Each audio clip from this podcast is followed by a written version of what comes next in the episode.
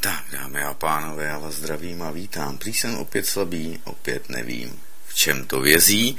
No, musím mít zkrátka mikrofon stále před ústy, nesmím se od něj odklánět, což je zase těžké, když jdu na druhém monitoru někoho lovit. A jdu samozřejmě už spojit inženýra Radka Novotného, dnešního hosta a samozřejmě k za chvílenku připojíme i dalšího, takže ještě strpět. Dobrý den. Dobrý večer, inženýr Radek Novotný ze serveru Pravda o vodě, já vás zdravím a vítám. Dobrý den, nebo tak, dobrý večer, nejenom vám, ale i všem posluchačům. Tak, tak, tak, vám také. A už jdu připojit i inženýra Jaroslava Drobného a koukneme se zase na tu naší vodu.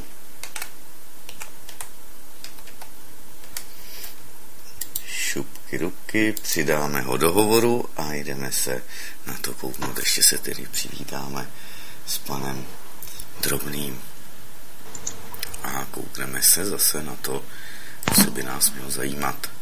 Teď tam Dobrý večer. Dobrý večer. Tak, inženýr Jaroslav Drobný, já vás zdravím a vítám. A na druhé straně ještě konferenčního hovoru je tedy inženýr eh, Radek Novotný. Tak, pánové, schrnuli jsme to, vy jste se o tom bavili spolu, bavili jsme se o tom všichni, takže dneska bychom se měli kouknout, eh, možná nastíníme ještě trošku, eh, zda je naše voda v úvozovkách, který skutečně ještě naše. Samozřejmě s tím souvisí ta privatizace zisků a socializace nákladů. Možná nastíníme trošku letmo nadační fond Pravda o vodě, také spolupráci s Institutem Aleny Vytázkové a případně i spolupráci s Aliancí národních sil, ten nevím, jak to máte dopracováno, jaké, možná je to ještě v nějakém stádiu do, domluvy. No a pak bychom se měli kouknout, nebo měli bychom to tlačit, já bych to chtěl tlačit na tu strunu, jak udržet tedy vodu v krajině, v lesích a tak dále, protože nadační fond Pravda o vodě nebo vůbec server Pravda o vodě se zabývá tou vodou, která teď je, ale i myslí dopředu a na to bychom měli myslet i všichni a proto je tady pan Drobný, aby jsme si řekli, co s tou vodou. Koukneme se na klimatické změny, které jsou skutečně zde, nemůžeme to popřít, ať už jsou jejich důvody a příčiny jakékoliv, ať věříme něčemu nebo nevěříme. A na to vlastně, že jsme ty zodpovědné lidi, my nedonutili jednat a teď se divíme, nebo se nebudeme možná stačit ani divit. A s tím souvisí, jestli máme ještě vůbec čas na změnu a jak to k té změně dotáhnout zase jako lidé, nenechat to jenom na těch, že řekneme, tady je ministerstvo tohodle, tamhle je ministerstvo tamhle toho, tady jsou evropské fondy, tady jsou státní fondy a dotace a můžeme to nechat na nich a jdeme zase spokojeně na pivo, protože bez toho, aniž bychom se o to zajímali, my všichni, co bude pro nás a hlavně naše děti a děti našich dětí, tak eh, bez toho to opravdu daleko nedotáhneme. Tak, pan Radek Novotný z Pravda o vodě. Co bychom začali s tou vodou? ohledně toho, zda je naše. Samozřejmě už jsme to několikrát probírali, nejenom tady se mnou ze studia v Kadaní, ale i s dalšími studii se to probíralo, ale je to věčné téma, protože zatím vidíme, že ta v úvozovkách naše voda není naše. Takže jak bychom se k tomu měli dopracovat? Co s tím? Mm, já tady jednu věc, kterou vysvětluju neustále, mm-hmm. zdůrazním a je to záměr, protože eh, díky tomu, že lidé jsou špatně informovaní, tak eh, potom dochází k tomu, že eh, lidé, kteří si z vody udělali biznis, jsou, jsou v určité výhodě, kterou zneužívají k tomu, že nedochází k diskuzi k věcné, ale k tomu, že oni dělají si legraci z těch lidí, kteří eh, jenom neměli dobrý informační základ. A ten neměli, protože jim někdo podsouvá 10-15 let eh, něco záměrně tak, aby pak to mohl zneužít. Eh, lidé v České republice si mnoho lidí myslí, že se zprivatizovala voda. Není to pravda. Voda je obecně pod zprávou eh, státních podniků povodí. Eh, dokonce se nesprivatizovaly ani trubky z 90%. Eh, zůstaly ve vlastnictví měst a obcí nebo jejich vodáren a těch 10% ano, ty se prodali, to je Beroun a Severní Morava. A když tohle slyšíte, tak začnete přemýšlet, co se to vlastně teda zprivatizovalo, nebo co se to vlastně stalo, že, že je tady stav, že 70% tržeb a zisku e, z vody ovládají zahraniční firmy. A to je právě ten fígl, který by lidé měli pochopit. On, ono se totiž opravdu, vy jste to řekl, zprivatizovali zisky a zestátnili náklady. E, zprivatizovala se jenom ta část a prosím vás, k tomu privatizaci si dejte uvozovky, protože já jsem přesvědčený, že v řadě případů nejde o privatizaci, ale o protiprávní tunely, že se vybralo z toho odvětví jenom to, kde tečou peníze a toto díky politikům, díky jejich e, protiprávnímu, často nemravnému jednání, tak toto se vyvedlo do rukou soukromých firm. A to je ten problém, který, když to teďka úplně celé zhrnu, e, znamená, že všechno, co se týká vody, a teď se můžeme bavit o zemědělství, průmyslu, lesnictví, půdě, sociálním smíru, o tom, kolik stojí voda a podobně, tak všechno zaplatíme my. Nás 10 milionů obyvatel České republiky. A pokud se mezi ty subjekty, které nebo to řešení, které se řeší v těch jednotlivých odvětvích, dostanou soukromé firmy, a jejich prioritou není nic jiného, než z toho vytáhnout, co se dá ve formě zisku nebo jiných příjmů nákladových a pokud možno to vyvést někde do zahraničí, no tak se prostě nedoplatíme a nebo to dotujeme z jiného zdroje, který sice vypadá jako jiný zdroje, furt jsou to naše peněženky a to jsou daně. To znamená státní rozpočet, veřejné rozpočty a podobně.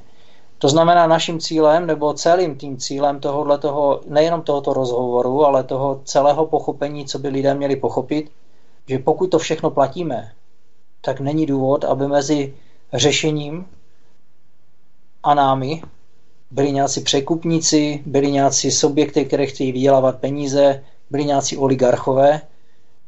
Prostě nastavme to tak, aby to bylo postaveno na selském rozumu, řešení, finance a aby to bylo čisté, abychom věděli, že když se ty peníze od nás vyberou, tak skončí v tom řešení a ne někde na nějaké jachtě. Asi tak. Tak, tak, tak, aby jsme skutečně věděli, že to bude i pro nás, že ano, ne zase no, pro některé ano. vybrané nahoře na vrchu té pyramidy. Ano, ano. E, Samozřejmě spoustě lidem vadí, že tady všechno bylo kdysi všech. Teď se divíme, že je to sice naše, ale neustále se zdražuje ta voda a vy tady máte uvedeno na stránkách, no nechtěli jsme ta čísla, ale za nějakých 600 od roku 2012 do roku 2018, že jsme tedy, tady je 15 miliard, přes 15 miliard vyvedeno. Tak to je zase zajímavé, co se tady vůbec děje, neustále lidé šetří, že ano, a je to s energiemi jakoby vůbec, nejenom samozřejmě jenom s tou vodou, ale i s elektrickou energií a, a s plynem a dalšími věcmi, tak zkrátka s dalšími komunitami. Lidé šetří jako mourovatí, abych to řekl takhle, nebo snaží se ušetřit, kde mohou. A samozřejmě oni nemají zisky, že ano, takže, takže neustále se zdražuje, protože je potřeba, aby se plnili, plnili Tady vás trošku opravit, mm. pozor lidé šetří jako mouravatí a oni ty zisky mají. Bez toho, že berou ohled na logiku, lidé šetří. Oni říkají, e, máme, máme malé příjmy a my, my musíme prokrýt náklady, e, takže my vám to zdražíme, i když šetříte. Tady je ta obrovská, obrov, pozor, obrovská nelogičnost, systému podnikání, protože pokud vemu kapitalismus a, a podnikání jako nějaký režim, kde musím investovat, musím nést nějaké riziko a jsem v nějakém konkurenčním prostředí, tak prostě pokud se nejsem schopen eh, vypořádat s tím, že, že klesá spotřeba, no tak zkrachuju. A v okamžiku, kdy je to postaveno tak, že stát v podstatě garantuje těmto, těmto gigantům to, že nejenom, že vždycky pokryjou náklady, ale že dokonce, že vždycky vyinkasují zisky, tak prosím vás, kde to, to už není kapitalismus. To je prostě nějaký, jako v podstatě nějaký já nevím, korporátní kolonialismus, nebo já nevím, jak bych to nazval, kdy je někdo, kdo ovládá monopol a ať už se mu daří nebo nedaří, tak vždycky má právo na zisk. Teď to je přece nesmysl. To není podnikání. To nemá s kapitalismem. Už vůbec se nemůžeme teďka bavit o nějakém režimu, který by souvisel s, s o řešením, kdo co investuje a kdo co financuje. Ale teď se fakt bavíme o tom základním principu. E, nemůže to být postavené na tom, že když lidé šetří, tak vždycky ten soukromník nebo ten překupník mezi těma lidma a tím subjektem má právo na garantovaný zisk. To přece nemá nic společného s podnikáním. Tak, tak, tak, že neplatí vlastně ty ekonomické poučky. Já jsem o tom hovořil ano, v předcházejícím pořadu, že pak jsou ty firmy, které jsou tak velké, že nesmějí padnout a, a pro ně nic neplatí, že no, ty si vlastně stanovují svoje pravidla a přizpůsobují si tomu, se tomu jednotlivé vlády, případně nějaký je, eh, Mezinárodní měnový fond, Evropská centrální banka a tak dále a tak dále a zase to jde dolů. Takže tady to vidíme. No, co s tím tedy? Eh, nadační fond eh, je jak dlouho zřízený? Protože já tu informaci mám poměrně krátce, tak se zeptám nadační fond Pravda o vodě, jak je dlouho zřízený, co si klade tedy za cíle, jak oslovit tedy lidi, jestli se rozjela nějaká kampaň a další a další tedy věci, jestli se o tom můžeme pobavit. Jenom v krátkosti. Nadační fond eh, sám o sobě existuje dva roky, ale zakladatelé nadačního fondu se vodárenství a obraně vody přes soudy, přes informování, přes eh, spolupráci s rozumnými politiky Eh, i, zahraniční spolupráci, ať už s některými lidmi z Evropské unie nebo s eh, neziskovými organizacemi věnuje od roku 2002. Když to všechno začínalo, kdy my jsme začali upozorňovat v podstatě každou novou vládu, každé nové politické uskupení, které se objevily v poslanecké sněmovně, jsme informovali o tom, co se v České republice s vodou, s městskými vodárnami a s ovládáním zisku a, a vlastně výnosu z českého vodárenství děje. Nemůže říct žádná politická strana, že by od nás nedostala nějaké informace za posledních, teďka řeknu 17 let. Všichni je dostali, všechny vlády je dostali, všichni, všichni představitelé nebo hlavní představitelé politických stran je dostali. A e, nadační fond má jednoduchou vizi. E, ona je postavená jednak na zkušenosti ze zahraničí a jednak na selském rozumu. Česká voda a voda sama o sobě je prostě strategická surovina pro stát. Je to v podstatě to samé, co krev pro člověka. Je voda pro stát. Voda je život a zjednodušeně řečeno voda je život a náš život rozhodně do rukou koncernu nepatří. A proto je třeba udělat podstatě tři věci. Mm-hmm. Vrátit do odvětví vodárenství priority a zájmy lidí. Za druhé, odsunout koncerny od české vody, stejně jako byla odsunuta armáda z přátelených států, které tady přijeli v 68. roce. A následně vést k odpovědnosti lidí, kteří instalovali soukromé subjekty nebo koncerny, ať už, ať už uh, různými výběrovými řízeními, jakýmikoliv procesy mezi lidi a vodu. Uh, přivést lidi k odpovědnosti. Prostě odpovídáte za to, vy jste to způsobili, je to protiprávní, v tom případě za to nesete plnou odpovědnost. Není to protiprávní, v tom případě musíte navrhnout cestu, jak to vyřešit aby to bylo pro lidi, aby to bylo pro stát, aby to bylo pro města. A poslední věc je úplně věcná a jasná, která snad každému, kdo jenom trochu přemýšlí o tom, že vodu potřebuje k životu, prioritou českého státu při zprávě vody musí být co? Řešení sucha, zadržení vody v kraji, čistota vody, to znamená voda bez plastu, bez jedu, bez chemie, bez, bez nějakých léků, a v žádném případě ne zisky soukromých firm v daňových rájích. A ta cesta, jak toto dosáhnout, je jednak v nějaké petici nebo v nějakých deseti krocích, které my jsme vytvořili jako princip, který je třeba respektovat k tomu, aby jsme tohle dosáhli.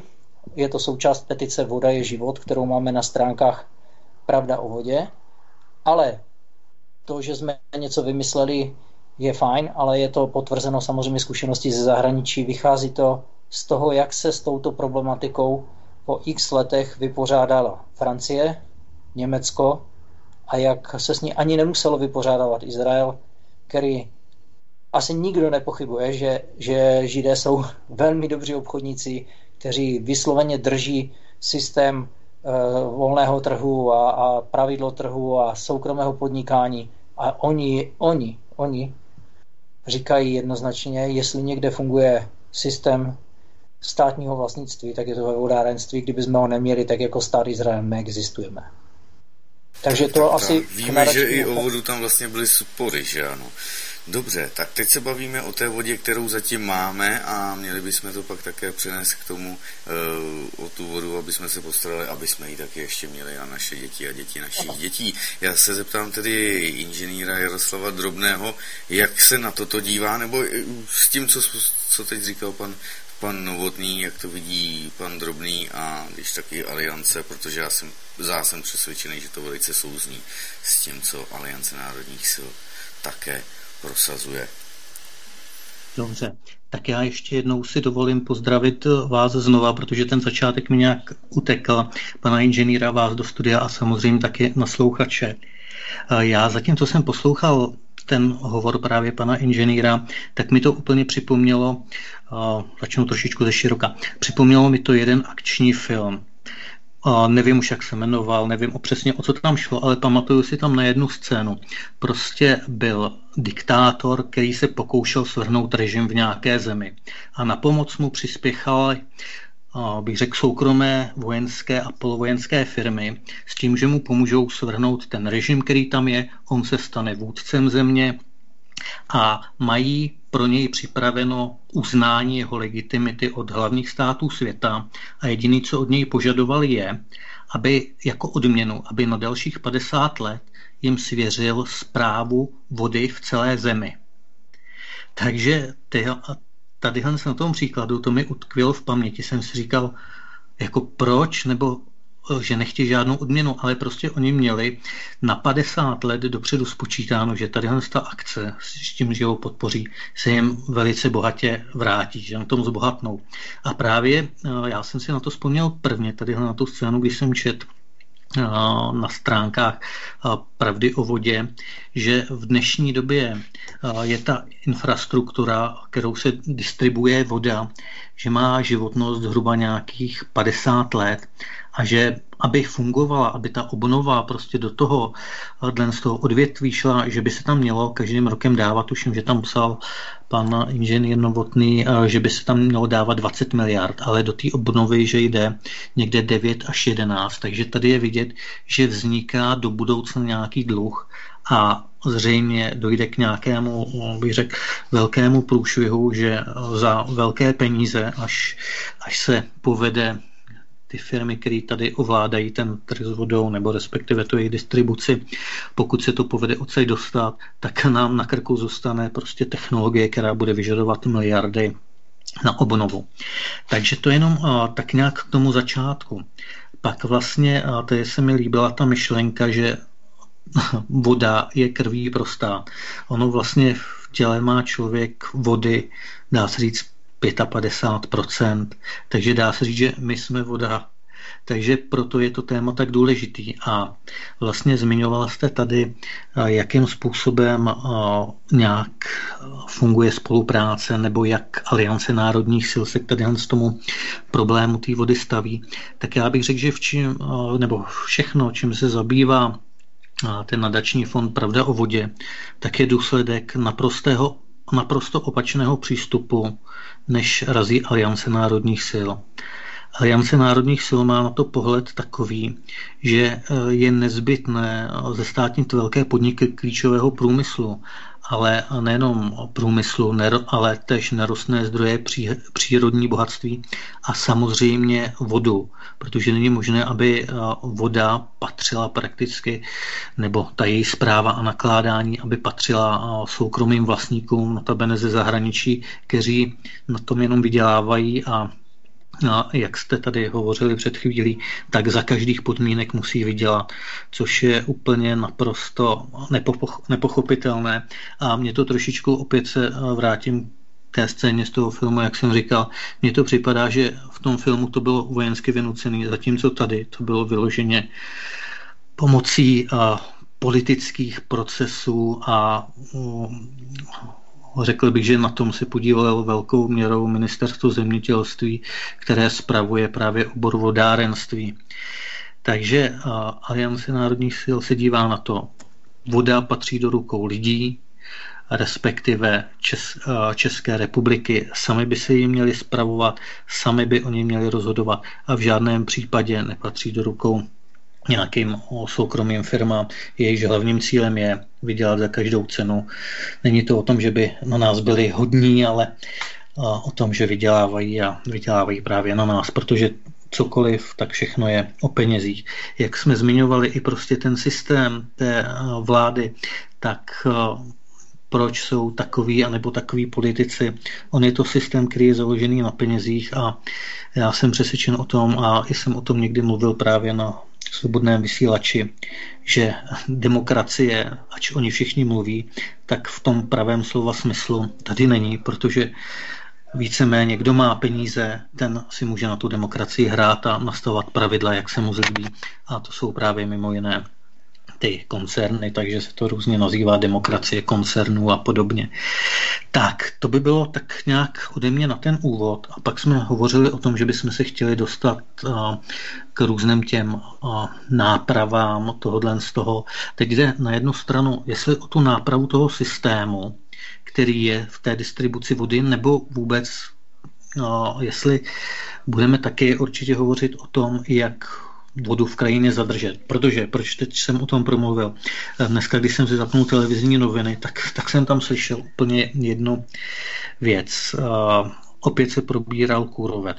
Ono to s tou vodou samozřejmě souvisí, není to, že bych nějak odbočoval. A tam řekli, že za kůrovcovou kalamitu může extrémně suché počasí.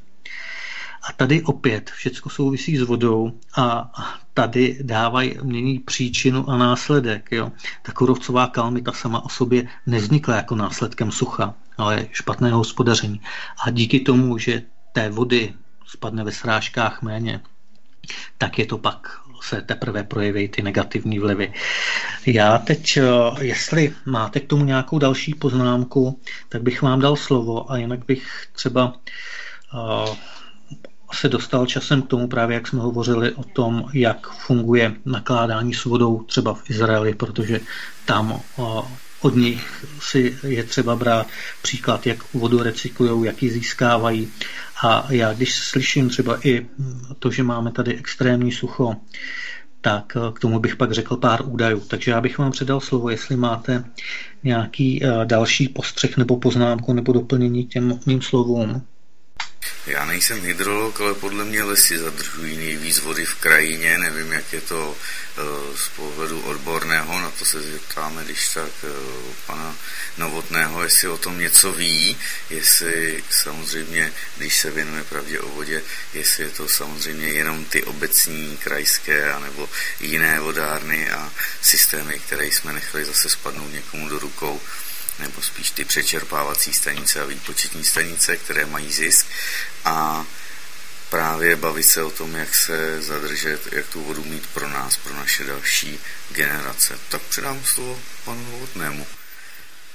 No, já myslím, že jste to vystihl dobře. Eh, jedna věc jsou lesy a druhá věc je půda. Eh, co se týká lidé si to neuvědomují, nebo tak, eh, zemědělci si to uvědomují a samozřejmě lidé, kteří se pohybují v vodárenství, jsou si toho taky vědomi, a, ale jinak eh, naše školství moc lidí k tomu nevede, aby to pochopili. Eh, taková dobrá ornice, to je v podstatě funguje jako, jako přehrada.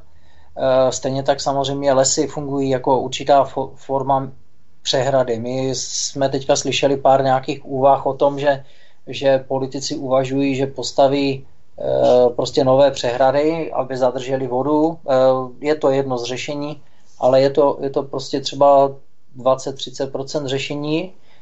Zbytek je řešení toho, že budou zalesněné plochy, že budou řešené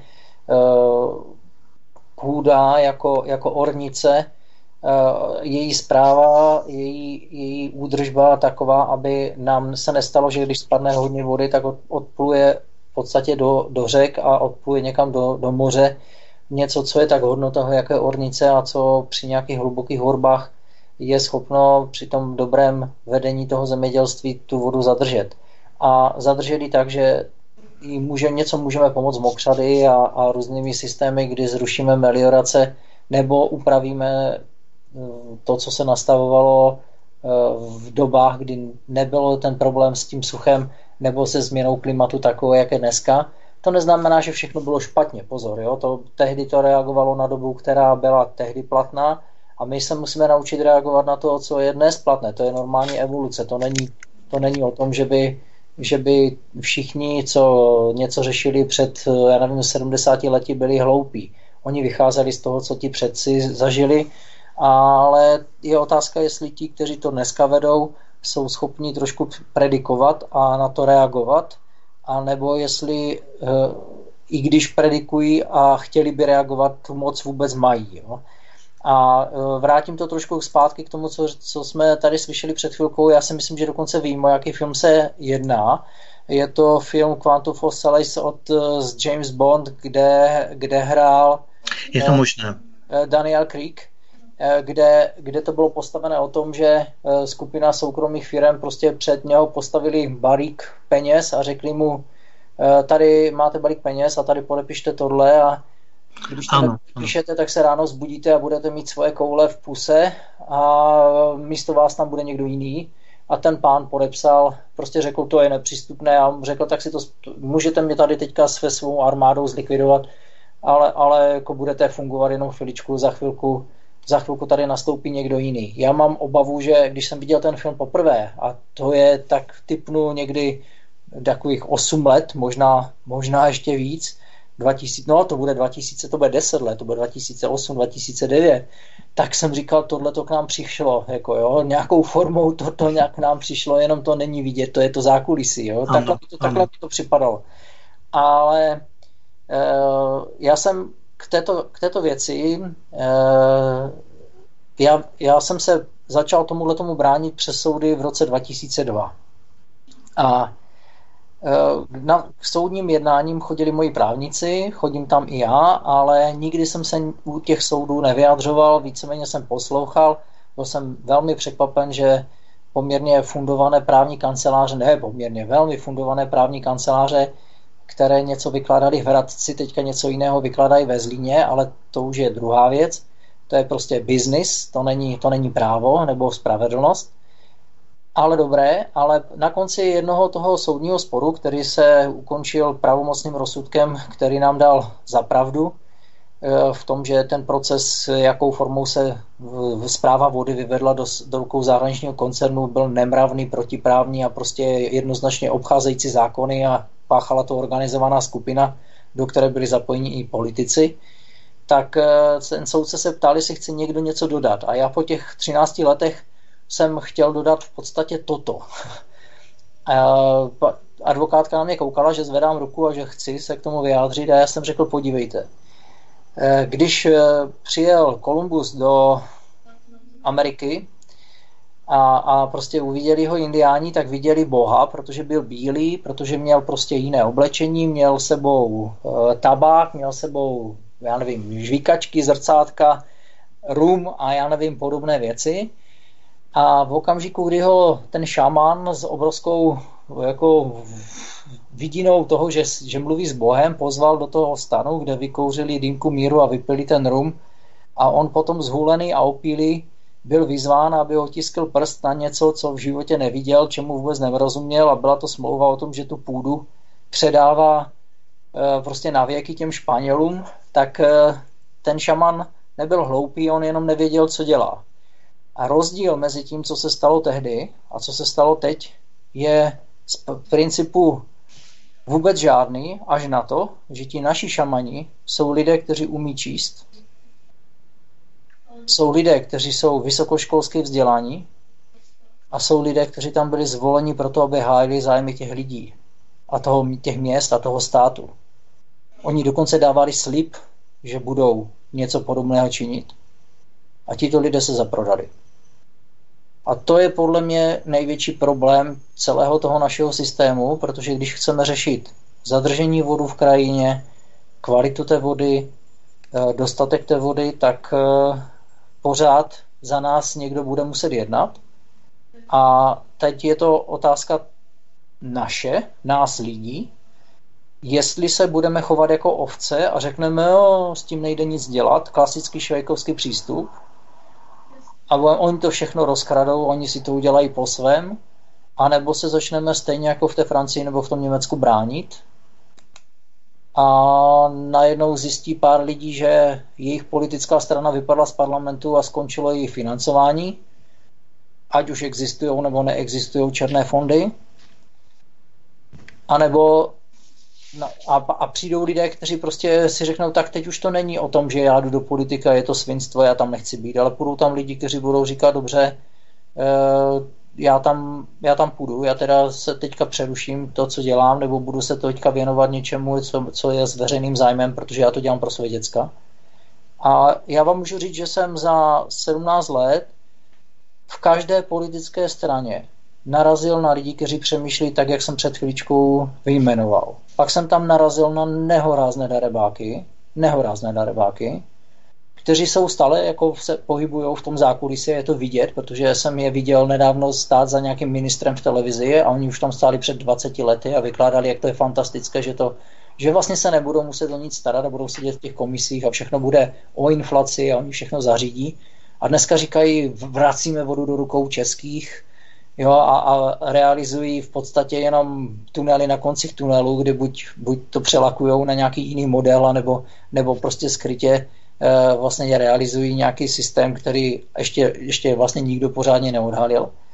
A pak je tam spoustu lidí, kteří nemají vě, jako informaci a, a neví. O tom tématu se moc nemluví. Podívejte se, kolik o tom napsali uh, fundované noviny, které jsou uznávané, jako je aktuálně CZ, uh, když vezmu portály nebo, eh, jak, nebo hospodářské noviny za 20 let. Zjistíte, že tam najdete o té podstatě jeden, dva, tři články za 20 let. Jo? Takže, takže já si myslím, že cesta je přes informování lidí, přestože přestaneme spolehat na to, že, za, že nás někdo zachrání, začneme si prostě říkat, tak tohle ne. Já jdu 17 let přes žaloby na rovinu, kdybych tušil, že, že budu 17 let bojovat, že budu muset vyhrát čtyřikrát ústavní soud, že, že, že zažiju praktiky justiční mafie od nejvyššího soudu, že zažiju neschopnost soudkyně, která, která něco rozhoduje, prostě jednou mi dá absolutně zapravdu a, a za, za tři měsíce to úplně otočí a, a prostě popře sama sebe a ona tam dodnes sedí a soudí, tak eh, je to obrovská škola, ale z druhé strany říkám opět, je třeba, aby toto lidi věděli a pak můžeme trvat na nápravě. A zvrátím to zpátky k tomu, chci, aby se to fakt jako lidé vnímali. Prosím vás, když to šlo napravit ve Francii, kde ty francouzské koncerny mají vlastní, vlastní hnízdo, tam tuď vyletěli do toho světa, tak proč by to nešlo napravit v České republice? nevidím jediný důvod. Já myslím, že srdce i rozum máme stejně velký jako francouzi. Tak, tak, tak. Řekl se i tedy o Německu nebo Spolkové republice Německo, nebo Německé spolkové republice, řekl se, nebo jsme zmiňovali i stát Izrael, takže proč si nevzít příklad zrovna z nich a od nich čerpat dobré věci. A teď bylo krásně řečeno, vy jste to tady řekl, že tedy z, někteří to zaprodali, někteří se o to nezajímají. Problém je právě v té informovanosti a těch médií, takže si, že vy jste teď uvedl to nějaký server, já ho nebudu znovu jmenovat, Dámy a pánové, pokud z těchto velkých serverů ještě vyčerpáte, tak si to tam sam, samozřejmě sami můžete ověřit, jak se o tom baví, o té pseudoprivatizaci vodáren anebo prodej vodárenství v České republice. A pak můžete sami zase posoudit, jestli je to prospěšné pro vás, toto médium, když tuto základní komunitu potřebnou pro nás, pro život, společnosti a lidí a vůbec existenci státu, i nějakou naší vlastně jakoby suverenitu a národní zájmy, zda i tyto informují a zda, zda tedy, jestli máte ještě potřebu jim věnovat svůj čas a jestli životní... Můžu, no, jestli ano, ještě ano. můžu, já nechci skákat do řeči, já se omlouvám, jo, ale tady k tomu chci říct, já jsem vyjmenoval dva, to je celkem jedno, kolik jich vyjmenujeme. Já můžu říct, že za těch 17 let mám nespočet zkušeností s tím, že mi novináři e, z různých médií zavolali, chtěli informace, chtěli napsat článek, napsali článek a on pak nevyšel. Jo. E, není to o tom, že by novináři nebo zástupci médií e, nechtěli, je o tom, že jestliže nějaké médium je postavené na komerčním základě a v okamžiku, kdy za nějaký soukromý subjekt prostě řekne, eh, nepište to, já u vás budu inzerovat, tak někdy zvítězí ten biznis nad tou novinařinou. Ale není to o tom, že ti novináři by třeba nechtěli. Jo? Je, je, teď, teď jenom chci, abyste eh, eh, vzali v potaz i to, že stojíme proti obrovskému množství velkému zahraničnímu know-how, které v podstatě stálo na, na, mediálním, na mediálním světě. A Uh, oni samozřejmě velmi dobře ví, jakou formou pracovat z politiky. Teď to nedávno rozepisoval nějaký starosta, který řekl, že mu tam vzniklo združení, které prostě bránilo vodu, bránilo vodu a pak se objevili nějací zástupci nějakých soukromých firm, které jim nabídlo, že jim budou financovat politickou stranu nebo to politické uskupení na tom místě s tím, že že jim dají na volby, dají jim do, do, peníze na tohle, na tohle, na tohle. No a jediná podmínka tam byla, že, že se nebudou eh, tak, že, že tu vodu budou sice říkat, ale nebudou s tím nic dělat, jo, zjednodušeně řečeno. To znamená, tohle je ten eh, pohled ze spoda, no a když si uvědomujete, na čem stojí demokracie. Eh, na svobodných volbách eh, ne, nemám moc, myslím, že spoustu lidí se mnou bude souhlasit, že je problém, že v České republice moc lidí vlastně nevíte, koho volit. Jo? Jestli si vezmete pravici nebo levici, a teďka beru posledních 20 let ODS, ČSSD, no tak zjistíte, že v tom v podstatě není rozdíl. Opoziční smlouva ukazuje, že, že v podstatě jsou schopni se domluvit a konec konců vládli tady eh, v rámci velkých koalic na městech eh, bez, bez ohledu na to, kdo byl u moci. A to, co přišlo potom, eh, je otázka, jestli to je lepší nebo není lepší. To, to musí posouzovat politologové ale ne, nevidím z pohledu vody nebo řešení problematiky vody žádný, pří, žádný přístup, který by řekl e, opravdu je to národohospodářská záležitost, je to strategická surovina, je to zájem státu, zájem měst, zájem lidí, stát je tady pro lidi, musíme to řešit a jdeme do toho takhle, takhle, takhle. Já jsem neslyšel jedinou politickou stranu, jediné politické hnutí, kromě to, kromě nějakých obecných prohlášení nebo dvou, tři videí, které vy, jako vystřelí mezi lidi před volbama, nebo teď se to blíží, teď je tady pár takových politických stran na pokraji vyhnutí u 5%, které přichází s nějakými těmi těmi myšlenkami uh, úprava ústavy. A já říkám, úprava ústavy je nutná, je to jeden krok. A tady máte dalších devět, které když neuděláte, tak úprava ústavy je úplně jenom jenom prostě v podstatě plivanec lidem do očí, protože vy pak nebudete schopni tu ústavu naplnit. Hmm. Protože v okamžiku, kdy tu vodu nedržíte, kdy nedržíte v rukou ty vodárny, kdy nemáte eh, páku na to, že teď rozhodnete, že ty peníze nepotečou někam jinam, ale potečou přímo do toho odvětví a my je tam potřebujeme, tak v tu chvíli můžete mít v ústavě napsané cokoliv, ale nejste schopen to prosadit. To znamená, na to je třeba si fakt dávat pozor, nebo tak, já myslím, že spoustu lidí to, to vnímá a už, už jako těm politikům nevěří. A to je to, co si myslím, že tady musí přijít. Politici nebo politické strany, politické hnutí prostě si musí nasypat popel na hlavu. To je první krok. Druhá věc, udělat pořádek s kolaboranty ve vlastních řadách. To je druhý krok. Třetí věc, říct nejenom prázdná hesla, typu udržíme vodu v kraji, ale říct jak. A říct tu vizi a jak tu cestu k té vizi. A pak můžou pomalu pomalu získávat zpět důvěru lidí a je to postavené na osobnostech, je to postavené na lidech, kteří jsou ochotní dělat něco jiného, než jenom to, že si zajdou na večeři eh, v poslanecké sněmovně za 45 korun a, a schválí si nárůst platu, o kterým se normálním lidem ani nesní. Jo. Eh, prostě je, chybí tu pokora těch politiků, chybí tu státotvornost těch politiků, chybí tu ochota těch politiků taky něco pro to jako obětovat a odvaha. To je obrovský problém, což aliance jednoznačně jako si myslím, že vnímá. A samozřejmě vnímají to obyčejní lidé, protože každý to cítí, že tady je obrovský problém, že vlastně nevíme, komu máme věřit a vlastně nevěříme už ani nikomu. Jako, to je prostě takový je stav. A jestli chceme něco napravit, tak musíme vybrat lidi nebo musíme zvolit lidi, kteří, kterým věříme, nebo kteří předem řeknou, s vodou to bude tak a tak, s energetikou to bude tak a tak, s obranou to bude tak a tak. Já, já myslím, že je třeba ukončit volby na naslepo. Když si přečtete programy politických stran, eh, podívejte se na pravda o vodě.cz koho volit. My jsme tam zmapovali všechny programy politických stran v oblasti vody. Tam nemáte o úpravě ústavy ani píp, ani od jedné strany. Ani od jedné. A teď všichni mávají zeleným tématem, protože se blíží volby, úprava ústavy, úprava ústavy, úprava ústavy. A já říkám, a kde máte těch 10 dalších bodů? Jo? A to je jedna věc, zmapujme si to. A pak druhá věc, tak jak jsem říkal, jsou mezi nimi rozumní lidé. Jsou tam rozumní lidé ve sněmovně, v senátu, oni se mnou komunikují, s námi komunikují už nějakou dobu.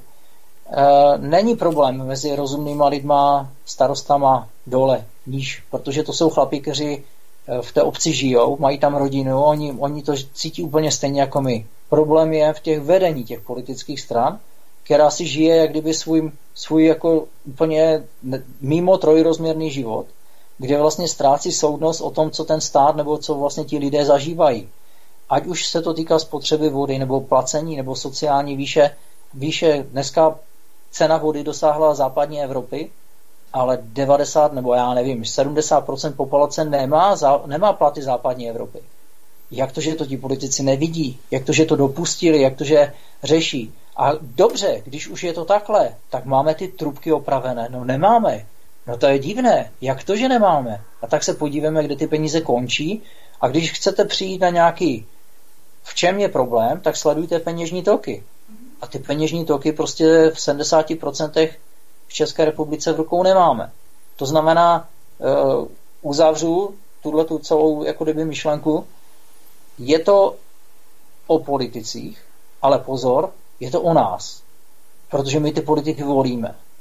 A když nevíme koho, tak e, není řešení nevolit.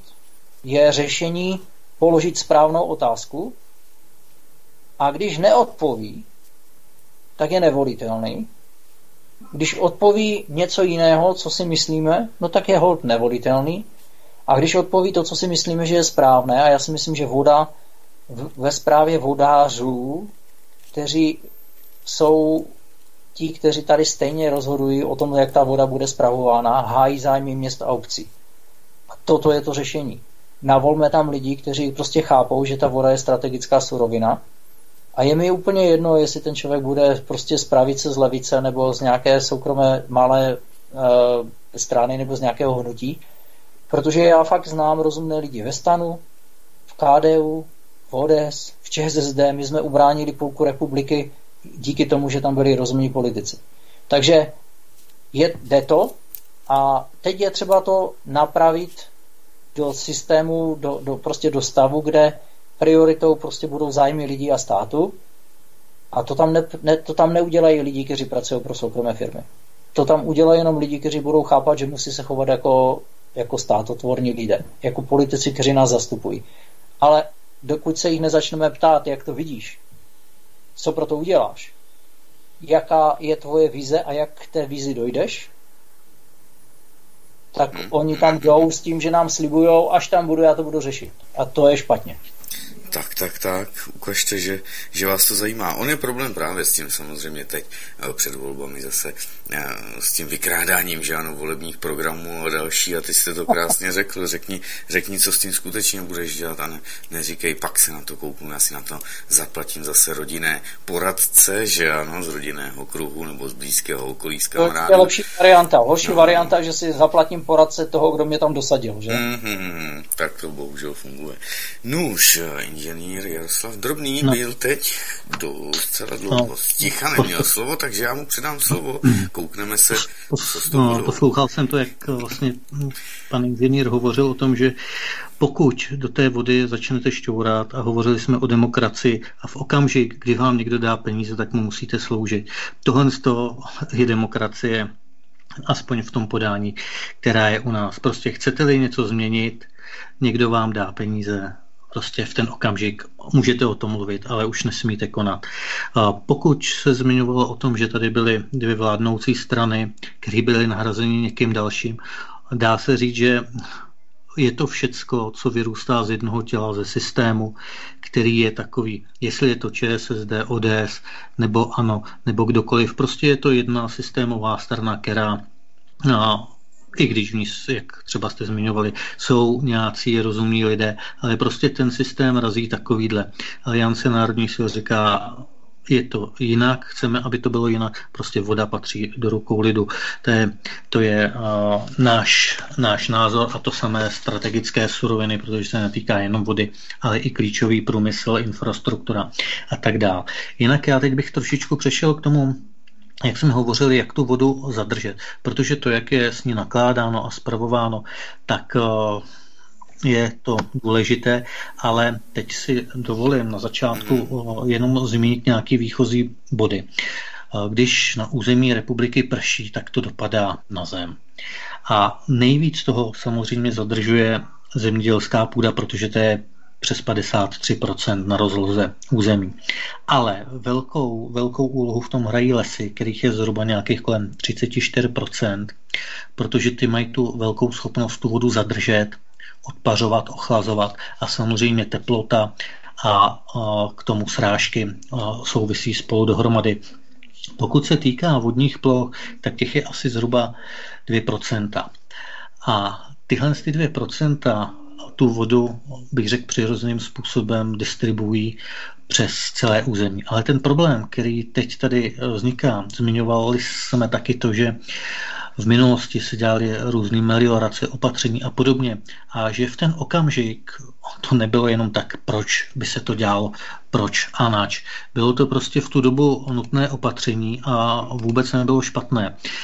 Protože jak populace rostla, rostly nároky na výtěžnost a samozřejmě v tom systému, který je ekonomický v současné době, tak nikoho nezajímá, jestli má příroda, protože zemědělství a lesy jsou samozřejmě součástí přírody, tak nikoho nezajímá, jak to je v budoucnu, ale prakticky většinu zajímá, jaký je ten aktuální zisk. Takže já když se na to podívám, tak třeba v roce 49 byly výnosy pšenice necelé dvě tuny, v roce 95,5. Takže tam prostě vznikl požadavek na navýšení té orné půdy na, bych řekl, zúrodnění míst, které byly podmáčený, zamokřený. Takže nebylo to samoučelný. To samé a to klima, jak se v průběhu doby mění, nebo počasí, tak dříve samozřejmě je hodně vytýkáno, že jsou narovnané toky vodní. Samozřejmě to taky mělo svůj účel, aby tu vodu, která tehdy padala tak nějak rovnoměrně a v průběhu roku, aby se odváděla přehrady zadržovaly, všechno to fungovalo celkem v pořádku, ale teď posledních 20 let, abych si dovolil říct, že hlavní ty problémy jsou někde od roku 89-90, které se začaly právě objevovat eh, v té přírodě a hlavně je to dáváno za vinu zemědělcům, což jako já se tomu vždycky bráním. Oni samozřejmě se na tom nějakým způsobem podílí někdo víc, někdo míň, ale jako jejich zájmem není tu přírodu nebo respektive tu půdu ničit, ale využívat. A to no, využívat takovým stylem, aby přežili, protože je to jejich obživa. A jestliže já si vzpomenu na svý studijní léta, kdy nám jako velký hit byla dávána minimalizace půdy. Jo, bylo to v době, kdy byl rektorem jo, samozřejmě profesor z provozně ekonomické fakulty a tehdy byl velký hit, všichni museli zdůvodňovat ekonomický přínos své diplomové práce a tak jako velký hit v tom zemědělství byla minimalizace, což znamenalo, že nebyla prováděna hluboká orba, vlastně odfrézovalo se nějakých 5 cm bůdy a do toho se zasívalo. Takže bylo to přejezdami no, strojní techniky utoženo, nebyla ta orba, ne, nekypřela se ta půda, nezadržovala tolik vodu a tehdy samozřejmě nastal ten proces, kdy vznikly, vznikaly ty problémy. A s tím, jako dovolím si říct, velkou měrou souvisely poklesy stavu skotu a změna struktura, struktury pěstovaných plodin. Takže v dobách, kdy se pěstovali pícniny, což byly hm, plodiny určené pro eh, výživu zvířat, které měly příznivý vliv na, na tu půdu, zadržovali vodu, tak od toho se ustoupilo a teď vidíte, je vytýkáno všude žluté lány řepky. Prakticky, když jsme to taky řešili eh, v nějakém tady vysílání, jak jsme soběstační nebo nejsme, eh, co se týče výroby potravin, tak té rostlinné výroby jsme říkali, že to není jakoby tak zlý, ale samozřejmě v živočišní tam jako je to katastrofická situace, ale zmínili jsme tam, že Česká republika má nadbytek řepky. Mluvil jsem tam o tom, že jako řepka v podstatě je dobrá plodina, ale je tam u ní problém, že je hrozně moc. Že třikrát, někdy snad i čtyřikrát víc, než by jí mělo být. A spolu, protože to není jenom kombinace jednoho faktoru, jo, té změny toho osevního postupu, který vznikl. Záleží to právě na obsahu organických živin v půdě. Samozřejmě nemáme-li zvířata, které jsou tady na stavech, který eh, ani druhá světová válka je tolik nezlikvidovala jako tržní ekonomika, tak v ten okamžik, když si dáte ekonomické pravidla a přežití, kdy krachovalo plno zemědělských podniků, bylo to samozřejmě jakoby nějaká daň, že tu svoji soběstačnost zrušíme v souvislosti se vstupem do Evropské unie, tak eh, se tadyhle ten charakter toho zemědělství změnil. Neříkám, že všechno bylo ideální, zase neříkám, že všechno bylo špatné. Když se podíváte, teď jsou třeba velký hit, je špatně, že jsou velké lámy polí. Ale za socialismu, za socialistického zemědělství ty lány byly mnohdy ještě větší, protože třeba konkrétně, když to řeknu na příkladech, rozpadly se zemědělská družstva, rozčlenili se na několik podniků a každý si ty políčka nějakým způsobem snažil zmenšit, udělat podle svého. Ale dopad má právě na tu, abych řekl, na to hospodaření s tou vodou, který se týká té poloviny území České republiky, to, že je zemědělství hnáno tržní ekonomikou, nikoliv jakoby citem k tomu, k té přírodě. Protože, jak jsem zmiňoval, zemědělec musí přežít a, chce a musí je vlastně nucený tím systémem vyrábět za pár korun nebo za co nejméně. Je to prostě tržní kapitalismus a ten se pro, jak pro přírodu, konkrétně mám na mysli lesy, samozřejmě jako kůrovcovou kalamitu, je to nastavený taky všelijak nehodí. Takže my prosazujeme, nebo náš názor je, hospodařit stylem, který tu vodu v té krajině dokáže zadržet. Pokud jsem zmiňoval, že došlo ke změně právě té struktury těch pěstovaných plodin, tak zase, abych to uvedl na nějakou míru, aby si ten mm, posluchač, který s tím není obeznámen, dokázal představit, v jaké jakoby, bilanci té vody, která se zadržuje v krajině, jaký to má vliv, tak změna tady z těch osevních postupů nebo struktury pěstovaných plodin, abych to řekl správně, tak se podílí na bilanci vody zhruba nějakých 10 až 15 procenty. Takže jako nemůžeme říct, že pokud v zemědělství bude všechno dokonalý, že všechno bude fungovat. Pokud v tom zemědělství budeme zpět k nějaké dokonalosti, tak se nám ta vodní bilance může zlepšit o nějakých 10-15 teď bych třeba přikročil k těm lesům, protože teď s tou kurovcovou kalamitou můžete zaslechnout zprávy. Je to kalamita, prostě co si budeme říkat, je to extrém. A když kolikrát jedu a vidím prostě každý druhý strom začíná schnout, tak se uvádí, že třetina, možná i dvě třetiny lesů během několika let, do tří, do pěti let na našem území zmizí. Co to zase bude znamenat, jaký to bude mít dopad. Mluvili jsme tady o tom, že lesy dokážou zadržet vodu. V současné době se mi líbila ta myšlenka, jak řekl právě pan inženýr, že na, na zemědělskou půdu a na lesy je třeba pohlížet jako na přehradu vody. Protože opravdu, když zaprší, tak tu vodu musíme zadržet a ta je v té půdě. Jestliže v současné době orná půda nezadržuje třeba díky tomu, že tam pokles obsah organických látek, protože nejsou zvířata, není hnůj, nejsou ty správné plodiny, tak by mohla zadržovat třeba o 8 litrů na metr čtvereční více vody.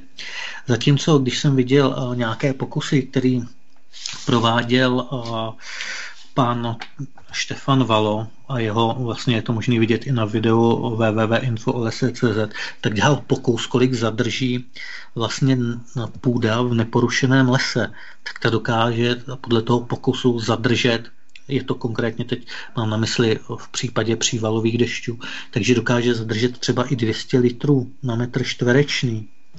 Takže si představte, jaký ohromný plochy to jsou, když polovina České republiky tvoří zemědělská půda a 34% lesy a vodních toků jsou 2%.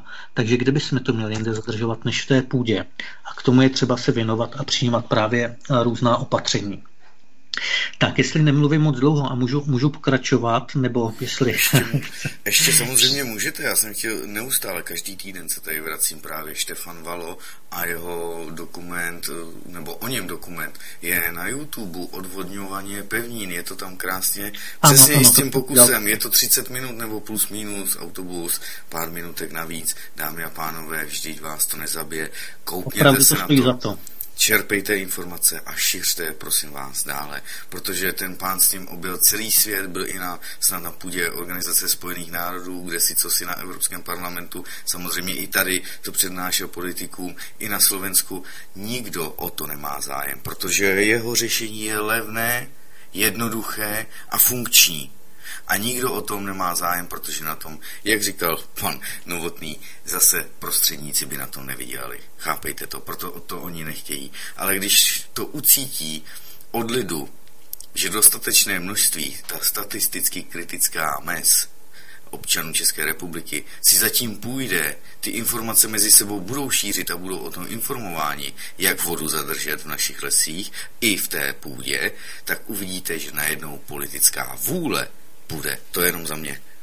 Předávám no, hlavně, aby ta politická vůle nebyla jenom před volbama, ale aby byla i, i po nich. Jo. Tak já třeba, když se tady teď jste chviličku hovořil, pane inženýre, máte nějaký, nějaký doplnění nebo můžu pokračovat? Uh, já mám jenom, jenom drobnost. Já samozřejmě to, co jste říkal, víceméně podepíšu, protože je ta struktura prostě voda, půda, lesy, ta propojenost je asi každému, kdo, kdo, kdo jenom kolem sebe kouká, prostě zřejmá. Jo? Já, já, já teď to řeknu úplně na malém příkladu, eh, který je osobní, ale myslím si, že možná o to lépe vysvětluje celý ten problém. Jo? Já uh, jsem čtyři roky uvažoval o tom, že pů, uh, si pořídím včely. A furt jsem na to neměl čas a, a chuť a, a informace a, a, a podobně. A došlo to k situaci, že je mám. A teď jsem víceméně s obrovskou pokorou a vlastně s neskutečným obdivem eh, sleduju, co ten organismus eh, těch včel je schopen, jak je schopen fungovat, jak je dokonale vymyšlený a jak ta příroda prostě je propojená sama se vším. A narazil jsem, u včel jsem narazil na vodu. jako u všeho jsem narazil na vodu. E, prostě e, základ je toho, aby, aby když oni létají někde daleko, tak, tak prostě musí sebou mít zásoby a když je moc horko, tak zase si tam nechají v tom v víc trubců, protože ti jsou schopni chladit a, a, přinášet, a přináší vodu a podobně je to prostě dokonale vymyšlené a je to všechno propojené. A ta propojenost, kterou jsem teďka objevil u těch včel, u těch květin, u toho, u toho prostě nějakého jak, jak v Avataru, jo, jak v, té, to, v tom filmu, kde tam je ten strom, který prostě jsou všichni na něho napojení a jsou schopni s ním vnímat, tak já myslím, že ta propojenost existuje i v, i v tom našem světě. A u té vody a u té půdy a u těch lesů, eh, s čím jsem starší, tím víc to vnímám, je to prostě markantní. Jo? A vy jste dobře řekl, já nemám ty čísla, takže nemůžu se k ním vyjadřovat, eh, jaký je objem jako kdyby těch, té vody v těch, té ploše, v té eh, formě těch zásob, ať už podzemních nebo povrchových, ale jaký objem vody vlastně se zadrží v těch lesích a v té, v té půdě. A tohle je hodně důležité. A pak druhá hodně důležitá myšlenka, která tam padla od vás obou dvou, je, že to stojí na informovanosti lidí a na tom uh, obecně platí jedna věc. Politik se bojí vlastně jediného. Voleb a veřejného mínění. A to spolu samozřejmě zase souvisí. Jo? A veřejné mínění ovlivňují média, ale i to, jestli my se vůbec zajímáme. A já chápu, že spoustu lidí má na hřbetě nasazeno spoustu vlastních starostí, spoustu uh, informací, až tolik informací, že vlastně není schopen nebo ztrácí schopnost jak kdyby vnímat, co je podstatné, ale z druhé strany taky spoustu lidí uh, žije životy seriálových herců a koukají na kriminálky, kde jdou tři kriminálky. Podívejte, kolik česká televize chrlí různých kriminálních seriálů, nebo všechny ty televize chrlí a ono, to tam, on, ono tam prostě dojde k něčemu brutálnímu a ta policie to vždycky vyřeší. Jako, uh, já za 17 let vím, že policie, a to ty chlapy znám, protože jsem x let cvičil aikido s, s policajtama a, a vím, že jsou to rozumní lidé, ale je vlastně neschop, ne, ne neschopná, je bezbraná proti tomu justičnímu nebo spíš advokátskému systému a, a v podstatě řeší neustále to samé a nejhůř jsou na tom kriminalisté v oblasti ekonomiky, kteří prostě proti těm právníkům, kde vlastně se už dneska řeší, že právo není spravedlnost, což je prosím vás, když toto někdo řekne, tak, tak jako říkám, v tom případě to těm lidem řekněte na rovinu a řekněte, právo si musíte vymáhat soudně a spravedlnost si musíte zajistit sami. Tohle by tady měla každá politická strana lidem říct. A myslím, že by se spoustu politiků divilo a začalo bát. Protože tohle je věc, která, když to řekne advokát, nehledejte tady spravedlnost, tady jste u soudu, tady si jdete pro rozsudek, tak já jsem fakt na toho člověka koukal a říkám mu, prosím vás, až vám někdo znásilní dceru, tak si jděte pro rozsudek. A vzpomeňte si na to, co jste teďka říkal. Nebo až vám někdo přejede manželku a pak narazí ten advokáta, který tam toho člověka z toho vyseká, nebo až vám někdo prostě udělá něco, co se vás osobně dotkne. A teď to vraťme zpátky k té logice, o které jsme se před chvilkou bavili. Já si myslím, že máte obrovskou pravdu v tom, že půda, země, přehrady nebo prostě ten systém zadržení vody, buď to začneme chápat konti, jako, jako, jako propojenost, jako spojené nádoby a začneme se o to společně starat. A to nevyřeší dešťovka. Jo? Dešťovku, prosím vás, 90% lidí, které já mám ve svém okolí, tak mají popelnice nebo mají nějaké nádrže na zadržování vody už, už prostě posledních 10 let. Jako, jo. To, že tomu trošku pomůžeme, je fajn, ale v okamžiku, kdy na dešťovku dáme 300 milionů a mezi tím nám každý rok oteče 2,5 miliardy jenom ze zisku do zahraničí, no tak v tom případě eh, ten stát tady prostě nějak jako ztrácí soudnost. A, a to, co jste říkal, ten systém zemědělství minulého a dnešního, tak já říkám, že tak, jak byste to řekl, ne všechno, co bylo předtím, bylo špatně, protože to reagovalo na úplně jiné požadavky a na úplně jiný vývoj klimatu my se musíme naučit reagovat víceméně všichni bychom měli brát, nebo bereme, že ti politici, kteří tam jsou, nebo ti, kteří tomu šéfují, že se dívají dopředu. Ale uh, můžu vám říct, že jsem zažil teď nedávno jednoho vrcholového politika, úplně jedno z které politické strany, který mi říká, pane Novotný, přestaňte se dívat dozadu, jak to bylo. přestaňte se dívat dopředu, jak to bude. Vy musíte hodnotit, jak je to teď a co teď, teď, co teďka řešíme. To jsem, to jsem fakt jako stvrdnul, protože vím, že to je poradce na ministerstvu zemědělství. Tak v tu chvíli jsem si řekl, tak ten člověk, dokud nepochopíme minulost, tak ji zažijeme znovu. A dokud se nebudeme dívat dopředu, co se děje, jaká je tady klimatická změna, co jsou za věci, které nás jako kdyby čekají, eh, takhle, takhle se na to zrovna dívají ti lidi v tom Izraeli, jako jo.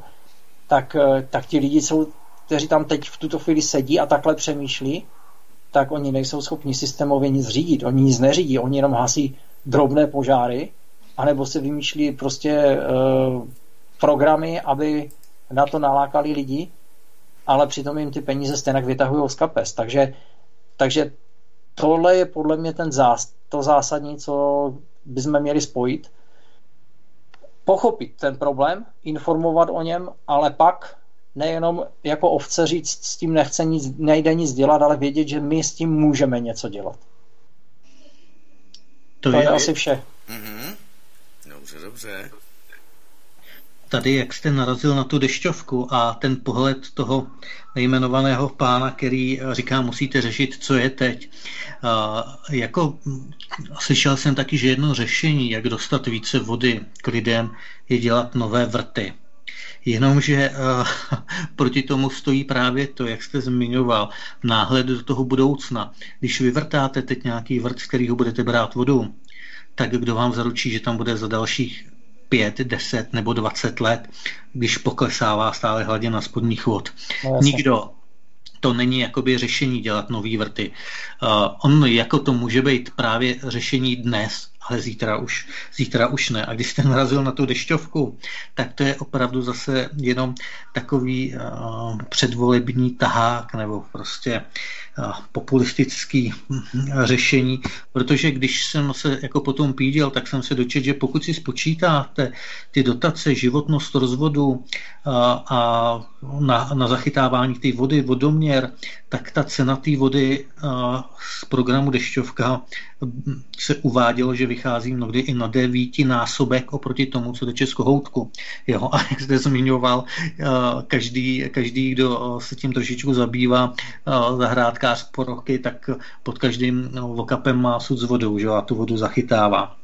Takže to je opravdu jenom a, tak na nějakou... No, já jenom abych, já myslím, že tady se shodneme. Ono, on, není to, prosím vás, dešťovka není prostě systémové řešení. Není. Dešťovka není. je, je uh, dobrý, já si myslím, že to je rozumný krok. Uh, je dobré, že, že ten stát třeba těm uh, lidem, kterým může pomoct touhle formou nějakou pomůže, tam, tam já nemám čísla, které bych vám byl schopen oponovat nebo říct, máte pravdu, nemáte pravdu. Uh, myslím si, že uh, teď se nebavím o tom, teď se bavím třeba jenom o zalévání zahrad, jo? tak tam věřím tomu, že když už to naprší a stáhneme si to do nějakých nádob, tak uh, to použijeme a je to užitečné, proč by to mělo teď s kanálem, ale oba dva víme, že toto není systémové řešení a je s podivem, a teď neřeším, jestli tam sedí taková strana nebo jako jiná strana. Já jenom říkám, že, že mi tady chybí ten makroekonomický nadhled těch lidí, kteří nám, kteří prostě tady u nás jsou, kteří nám to tady 30-20 let spravují a, a furt nám slibují, že doženeme a předeženeme západ, to teďka trošku z ironii říkám, eh, tak, eh, tak eh, prostě není řešení to, že udělám nějakou dotační, logik, dotační program, který vyřeší prostě 3% populace. Jo? A tohle mi chybí. Vím, že když se dívám na, já sleduji, nebo dokonce lidé, kteří sedí v různých komisích, v těch vodárenských, a není nic našího, než vyrobit nějakou nezávislou komisi, která něco bude posuzovat a, a samozřejmě lobbysti si potom obsadí v ty vlivné místa svými lidmi, kteří pak jako říkají, ono to v podstatě nejde, ono to nejde, tak tohle je prostě něco, co říkám, je dobře, že dešťovka existuje, když jsme ji teda jako nějakou formou spustili, ale není to systémové řešení. Systémové řešení a koncepční řešení je prostě e, něco podobného, co mají v tom Izraeli, to znamená státní vodohospodářská e, nějaká víze, ano, nejdřív bych řekl víze, pak bych řekl hlavní principy té víze a pak bych řekl, jak je, jak je řešit. A bacha, tady bude třeba politický konsenzus. Jo. E, To je, já nechci to vztahovat tu diskuzi o vodě k politice, protože prosím vás, voda je apolitická. My po, politici by si měli uvědomit, že, že prostě tu vodu potřebuje, jestli je z pravice, z levice, nebo z hnutí, nebo ze strany. A stejně tak ji potřebuje člověk, který je bohatý, tak i člověk, který je chudý. A ta spodní hranice toho, jak by se na ní mělo pohlížet, je ten člověk chudý, jo? protože ten ji potřebuje se napít stejně jako ten bohatý, který to moc neřeší, kolik ona stojí. Jo? A tohle, ta apolitičnost té vody, Eh, by měla vést politickému koncenzu napříč politickým spektrem mezi rozumnými politiky. To je třeba důvod, proč já jsem kdykoliv, když jsem byl osloven, abych vstoupil do politiky, tak jsem řekl ne, nikdy. Nemám zájem o to být v politice, mám zájem vyřešit vodu a já ji vyřeším jenom v okamžiku, kdy budu s rozumnými politiky dávat dohromady nějaký systém, na kterém se nějakou formou zhodneme a je jedno, jestli se bavím s člověkem z KDU, nebo s ANO, nebo s ODS, nebo s ČSSD, nebo prostě z jakékoliv jiného hnutí. Jo. Eh, a to je, to je věc, kterou bychom měli jako pochopit. A velmi mě udivuje, že i v dnešní době, po 20 letech, eh, to funguje tak, že politická strana, oni si to chcou urvat jako volební, jako, jako, jako téma pro lovení voličů. A když to jeden udělá dřív, tak ti ostatní říkají, no do toho už my nejdem, to už dělají oni, my už jsme tady o krok pospátku. Prosím vás, ta voda je, je prostě základ úplně všeho. Eh, my jsme se o tom nedávno bavili s paní Vytázkou, omlouvám se, že se k tomu teď takhle rozšířeně bavím, ale eh, o energetika a voda. Prosím vás, eh, když vám já jsem, já jsem říkal, prosím vás, když vám vypnu, když vám ukradu litium, tak prostě budete jezdit na kole nebo chodit pěšky. Když vám vypnu vodu, tak za 10 dnů je po vás. A paní Vytázková mi na to řekla, no a když vám vypnu elektřinu, tak ještě dřív, protože vám ta voda ani nedoteče. A nebo nebude pitná. Jo, takže eh, tam jsme se shodli na tom propojení spolupráce mezi, mezi institutem paní Vytázkové a nadačním fondem Pravda o vodě, že že fakt jako je to, je to základ fungování toho státu. Stojí na tom obrana země, zemědělství, průmysl, sociální smír, v podstatě všechno, zdravotnictví, ale i, i, ale i svoboda, prostě jako i fungování té demokracie. Jo. Myslím, že se můžeme podívat trošku do historie, jenom na pár ukázek. V okamžiku, kdy se, o co se bojovalo, když jste chtěl zlikvidovat hrad, tak jste mu sebral vodu a prostě ten hrad byl rád, že, že že vám všechno odevzdá, i, i zbroj, že vám nechá ženy a že muži možná přežijou. Jo. A, a, a my, my tu vodu dáváme těm soukromníkům v podstatě formou, kdy naši lidé, kteří by měli ten hrad bránit, říkají, vemte si naši vodu. Tak to je prostě ad absurdum. A teď to zase stáhneme, prosím vás, zpátky k tomu pohledu, o kterém jste mluvil vy, protože si myslím, že pro ty posluchače eh, ten kontrast toho Eh, přírodního a toho ekonomického, a ono to je provázáno, je, je hodně užitečný, protože ten, kdo chápe tu hloubku a ten rozsah, tak, eh, nebo možná to ani nechápe, jenom to cítí, tak najednou si myslím, že to začne i víc chápat.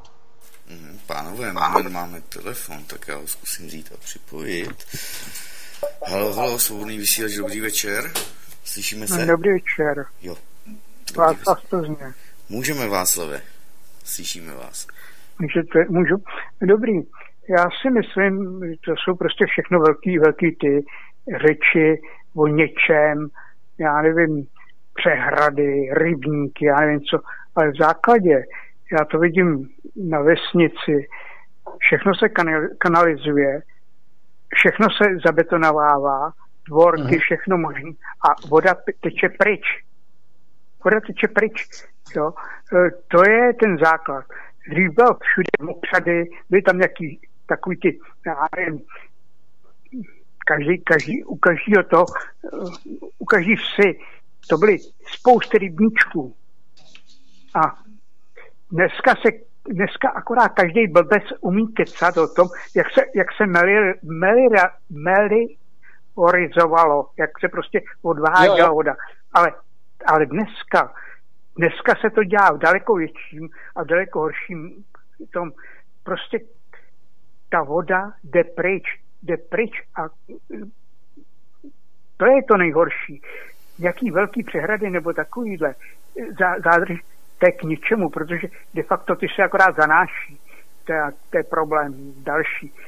Ano, rybníčky, ale základ jsou takový ty louže, běžní louže, běžní normálně potůčky, které běžně tečou, akorát hlídat to, aby tam lidi nevypouštěli fekálie, jenomže ono, dneska, když to zakanalizujou, tak to tam stejně pouští do toho, prostě tam každý udělá nějakou tu a to je, je to, je to prostě o, o nějaký úplně jiný, jiný, jiný přístupu k té věci. Ne velikářství, velikářství, ale malým, rozumným, jak to dělají dřívější sedláci, dřívější hospodáři. Takhle. Díky, hezký večer, na Dobře, dobře, doufám, že Václav nemyslel, že naši ne, hosté jsou blbci. tak, ale ty to poslouchá už ze záznamu, no, takže mu to dojde později. Samozřejmě, právě, že to je o tom, aby jsme začali dělat každý sám. E, teď je nějaká akce, že ano, vysázejme 10 milionů stromů do konce roku, nebo myslím, že to bylo do konce letošního roku, nebo to má být do konce roku 2020, takže opravdu nevím, že za každého obyvatele České republiky vysadit jeden strom. E, samozřejmě teď se sbírají asi lidé, možná se k tomu hlásí, někteří už lítají do, do lesů, jsou k tomu podobné akce, ale já jsem viděl předevčírem, nebo kdy to bylo krátké, asi tříminutové video o tom, že nemusíte být někde houfně zase organizováni, ale že každý, když půjdete do toho lesa a uvidíte tam ty žaludy, ty bukvice a kde si co si, tak můžete vzít i ten nějaký kousek, nějaké větvičky, rýpnout do té země a pomoci ty žaludy, aby se dostali pod línu, aby je zase zvěř nesebrala, aby tam neschnili, když tak nahoře v tom listí a tak dále a tak dále. A můžete pomoci sami takto svému kusu lesa, tomu svému, to je zase v úvozovkách, ano, svému, že tam rádi chodíte, ne, že vám patří, dámy a pánové. Takhle je to myšleno. Máte svoji oblíbenou lokalitu, svůj kus lesa, kde vám to něco říká, něco vám to dává, rádi tam chodíte čerpat energii, anebo se tam zrovna jenom jdete kouknout, anebo tam jenom budete projíždět a zajdete tam na ty houby, tak kdykoliv se můžete sehnout a něco pro ten les udělat vy sami, každý sám nepotřebujeme na začátek, na začátek nepotřebujeme opravdu žádné ohromné věci, i když i k těm ohromným věcem se samozřejmě dostaneme. A zase doporučím ten film i Štefana Vala, Odvodňování pevnin. Je to tam, koukněte se na to, prosím vás, a šiřte to dál. Šiřte to dál, ať to lidé vědí. Diskutujte o tom, ať si to spočítají, jaké jsou to plochy té uježděné zeminy v tom lese, eh, te, i na těch polích, že není hluboká orba a tak dále a tak dále. Všechno to tam máte. Tlačte na ty stavaře, kteří, kteří nám tady dělají ty dálnice, když je tak potřebujeme, ať to dělají. Všechny ty věci, které jsou v tom videu 30-minutovém, máte to v dnešním popisu i všechny možné další věci. To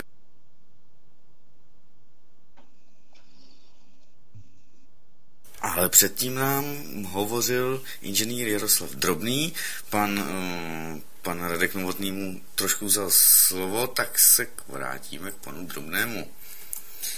Já bych možná navázal na ten hovor, který jsme měli, tak uh, myslím si, že pán to pojmenoval velice dobře. Uh, není potřeba tu vodu nebo je potřeba vodu v krajině zadržet, protože všecko, jak zmiňoval, velké betonové plochy, tak tu vodu nejenom na jednu stranu odvádí, nemá se kde zasakovat, ale na druhou stranu taky, když se podíváte, ta teplota, která je třeba v lese v půdě kolem, i v těch parných dnech kolem 20, 25 stupňů, tak na těch betonových plochách různých fabrik, překladišť, parkovišť, tak dosahuje někdy 60, možná k 70 stupňům. Takže tam právě je další ten efekt, že od toho horkého hm, podkladu stoupá vzduch a tu vodní páru odnáší nám, než tam, kde by měla pak vlastně vykondenzovat a vypršet. Takže on to pojmenoval velice hezky, ale třeba zase, když já jsem se zamýšlel nad praktickým řešením různých mokřadů, tůně a podobně, tak jenom možná bych tady z praxe zmínil věc, na kterou jsem, na kterou jsem narazil a to jsou administrativní překážky. Setkal jsem se s několika lidmi, kterými vyprávěli o tom, jak probíhají různé stavby tůní, jo, že chtěli udělat několik tůní, přičemž největší z nich měla 100 metrů čtverečních, to je tůňka 10x10 metrů. A ani po dvou letech nejsou schopni prorazit a zajistit stavební povolení pro tady ty, když to řeknu, mini tůně, pak eh, další věci, taky když budu navazovat na ten rozhovor, tak samozřejmě ta péče o tu krajinu a zadržení vody, to není jednotlivý, eh, jednotlivý bod, který by se udělal. Já jsem zmínil, budeme v zemědělství dodržovat všechno perfektně, můžeme zlepšit stav o 10-15%, třeba díky střídání plodin a různých opatření, které se chystají, ale eh, problém tady je i nerovnoměrná distribuce těch srážek. Ono, já když si vzpomenu třeba na na, na svoje dětství, kdy vždycky jsem si říkal, blíží se medat, hlavně, aby nepršelo, protože pak uh, bude uh, měsíc a půl pršet, že jo. Tak uh, opravdu bych řekl, to mnohdy se i povedlo, že pršelo po celou tu dobu, ale v současné době to, co dřív napršelo za dobu několika měsíců, tak teď při těch extrémních přívalových deštích je jakoby schopné napršet třeba během hodiny dvou. A tady právě pak nastupuje ten okamžik, kdy ta půda ať již to jsou lesy, nebo zemědělská půda, nebo díky těm velkým spevněným plochám, není schopná tu vodu zadržet a dochází k těm různým lokálním záplavám a odtoku z té krajiny, že se tam ta voda nezadrží. Ale o, s tím souvisí i to, že ono to není jakoby daný jenom na ten jeden okamžik v ten čas, ale že je to daný i místně. Určitě jste zažili v současné době, to není jako nic výjimečného, že jste v jednom místě přižene se mrak, tam se vyprší enormní množství, já nevím, během 20 minut třeba 40 mm sráže, když to řeknu, prostě no, značné množství vody a jste o 3 kilometry dál a tam je absolutní sucho. Takže to neplatí jenom jakoby v rámci toho, z toho malého měřítka, ale třeba zase se vrátím k těm opatřením těch uh, různých přehrad. Není to tak dlouho, co vlastně byla uh, výjezdní zasedání vlády na Rakovnicku. A tam bylo schváleno, nebo schváleno, řešilo se tam mimo jiný samozřejmě sucho a uh, spolu s tím související opatření.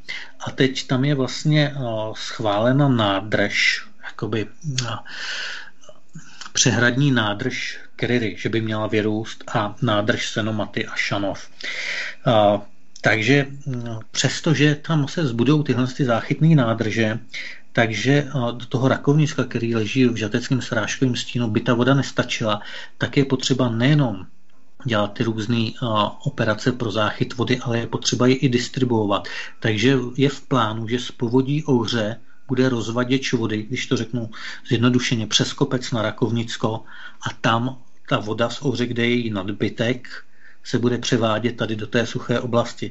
Takže to je jedno z takových opatření, který samozřejmě bude stát taky nějaký množství financí, ale já bych se teď vrátil k tomu. Tohle je jakoby problém té distribuce vody. Ale jak pán zmiňoval v svém telefonátu, uh, různé mokřady a malé nádrže tomu jsou pak další opatření, různý zasákávací pásy, eh, travní pásy, přerušovací pásy v polích, jo, eh, různý, když to řeknu, aleje a tak dále, protože ono vše souvisí se vším, tak tyhle ty opatření jsou a ty zase naráží na problémy, které je potřeba systémově vyřešit. A já tedy říkám, u toho je hlavní problém, že není definován, co je, nebo všichni mluví o nějakých veřejných zájmech, ale ten veřejný zájem v současné době mi to připadá, že mnohdy nad ním převažuje soukromý vlastnictví. Řeknu to na konkrétním případě. Je svažitý pole a je potřeba tam udělat nějaký vsákávací pás. To znamená, ono je to i teď podle nějakých pravidel, zase pokud máte erozně ohroženou půdu, nesmí být větší jak 30 hektarů a je potřeba to přerušit nějakým pásem. Oni, když to řeknu, když se podíváte na tu krajinu kulturní, tak normálně je vidět i různě v zahraničí, že tam jsou v těch svazích prostě pásy něčeho. Jo, nebo když to řeknu klasicky, kde se jsem, kde je to vidět třeba nad srbském, nad Berounkou, tam jak jsou ty svahy, tak tam jsou takový různý živý ploty, aby to tam tu vodu, když přijde, zadržovalo. Ale problém je, když to chcete udělat někde nově na orné půdě. Představte si, že vlastníci půdy, protože většina zemědělců hospodaří na velkém části pronajaté půdy.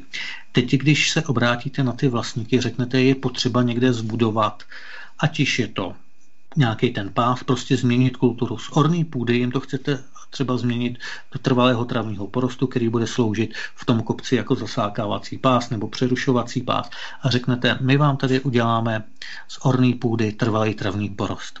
Tak jako první, co se prakticky dozvím je, vy mi nebudete už platit nájemný z orný půdy. Když mi vypovíte smlouvu, já se budu o to muset starat. Já to v žádném případě nechci.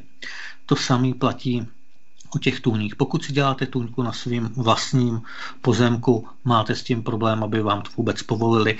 Teď, když jako se to hrne, bych řekl, tlačí se to třeba situace zlepší, ale jak donutíte vlastníka, aby udělal si na svém vlastním pozemku nějakou tůň nebo něco takového, nebo zase konkrétní případ. Dřív byly takový, jak jsme hovořili o melioracích, tak byly takový ty odvodňovací strouhy. Do dneška vidíte skrz polí a jsou to právě ty potůčky, jak zmiňoval ten pán, že za každou vesnicí byl nějaký mokřat a z toho vytejkal potůček, tak ty do toho byly svedeny ty meliorace a ono v průběhu doby to zarostlo. Dřív se o to starala státní meliorační zpráva, v současné době to padlo na krk vlastníkům a teď já, když říkám, máte tam prostě zanešený odtok vody. Jo, teď to způsobuje právě při těch lokálních deštích to, že to koryto tu vodu ani nepojeme, rozleje se v lepším případě na pole, ale mnohdy vidíte i ty případy, že na kopečku na mírném svahu, který ani není vyhodnocený podle nějakých pravidel, že je erozně ohrožený, ale když přijde enormní déšť, řekl bych přímo zásah vyšší moci to je, nebo aspoň z titulu pojišťoven, tak vám to steče do baráku, do vesnice a všichni teď přemýšleli nad tím, proč to bylo, co se stalo. Takže mnohdy dochází k tomu, je to vidět skoro na každé vesnici, nejenom, že tam ty lidi dřív vypouštěli odpad, tak aspoň se to snažili udržet, když někde i jsou ty čističky, tak prostě oni si tyhle ty různé koryta zavozí, udělají se na tom zahrádky a pak se diví, že prostě když přijde ta voda, dřív to ty naši předci měli vymyšlený, odvádělo to vodu prostě do míst, kde to neškodilo. Teď to zapaví v horším případě půl vesnice.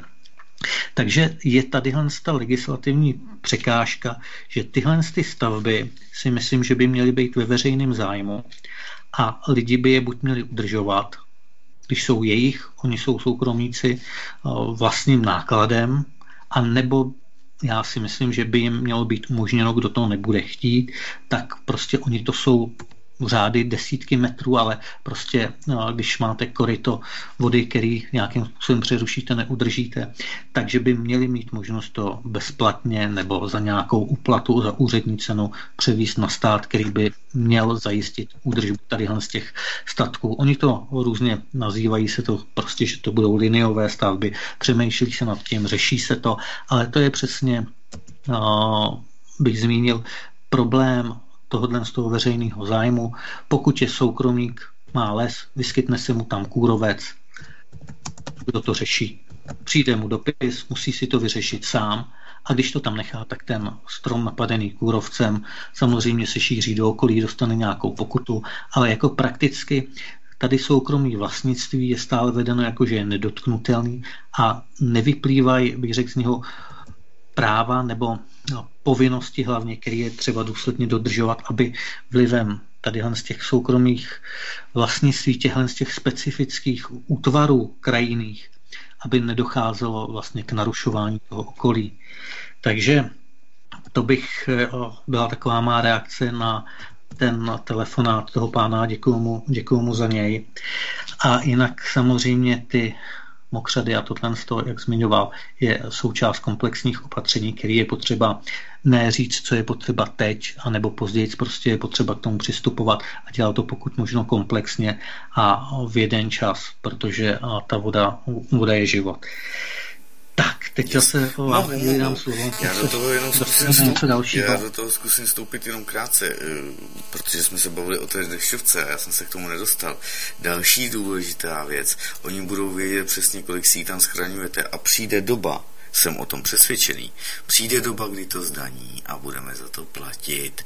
Budou mít přesně i uh, uh, vlastně zaneseno, kdo kolik má kubíků a jednou přijde doba, až ten stát bude úplně rozbrakovaný, pokud tedy nepřijde ke kormidlu a k veslům samozřejmě také někdo, kdo bude chtít bojovat a zabojovat vůbec za ten stát, za ten národ, za ty lidi, tak eh, budou chtít někde sebrat peníze z Evropské unie už to nepůjde, ta se nejspíš dávno rozpadne eh, a z jiných to nepůjde. Jsme zatížení dluhy jako stát i jako tedy oso jednotlivci, i třeba i ty podniky, to zadlužení je ohromné, takže pak přijde doba, kdy už nebude prakticky z čeho ten platit, stát platit a bude prakticky všechno rozkradeno těmi politickými garniturami. A pak přijdou přesně s tímhle, že i tu vodu, kterou budou mít lidé v těch nádržích zadotovaných, tak budou danit a pak se nebudeme stačit divit, co všechno nám seberou. Jo? A nebo řeknou, že se to z toho bude odčerpávat určitý podíl zase pro jiné, aby se dostalo jinam. Je to velké nebezpečí, samozřejmě je to dobré, každý to přeci může dělat sám a nepotřebuje na to dotace, každý si pod svým domečkem může vybudovat desetikubíkovou nádrž, který mu, která mu ten domeček bude ochlazovat tou vodou, může si to filtrovat a sbírat sám tu dešťovku a tak dále. Všechny věci tady jsou, eh, teď si nespomenu na jméno amerického architekta, eh, dokument je architekt odpadu o těch zemělodích a přesně o té vodě, jak se s ním dá zaobcházet eh, v tom novomním systému, přesně to tam řečeno, takže architekt odpadu, teď si nespomenu bohužel na jeho jméno, předávám dále slovo.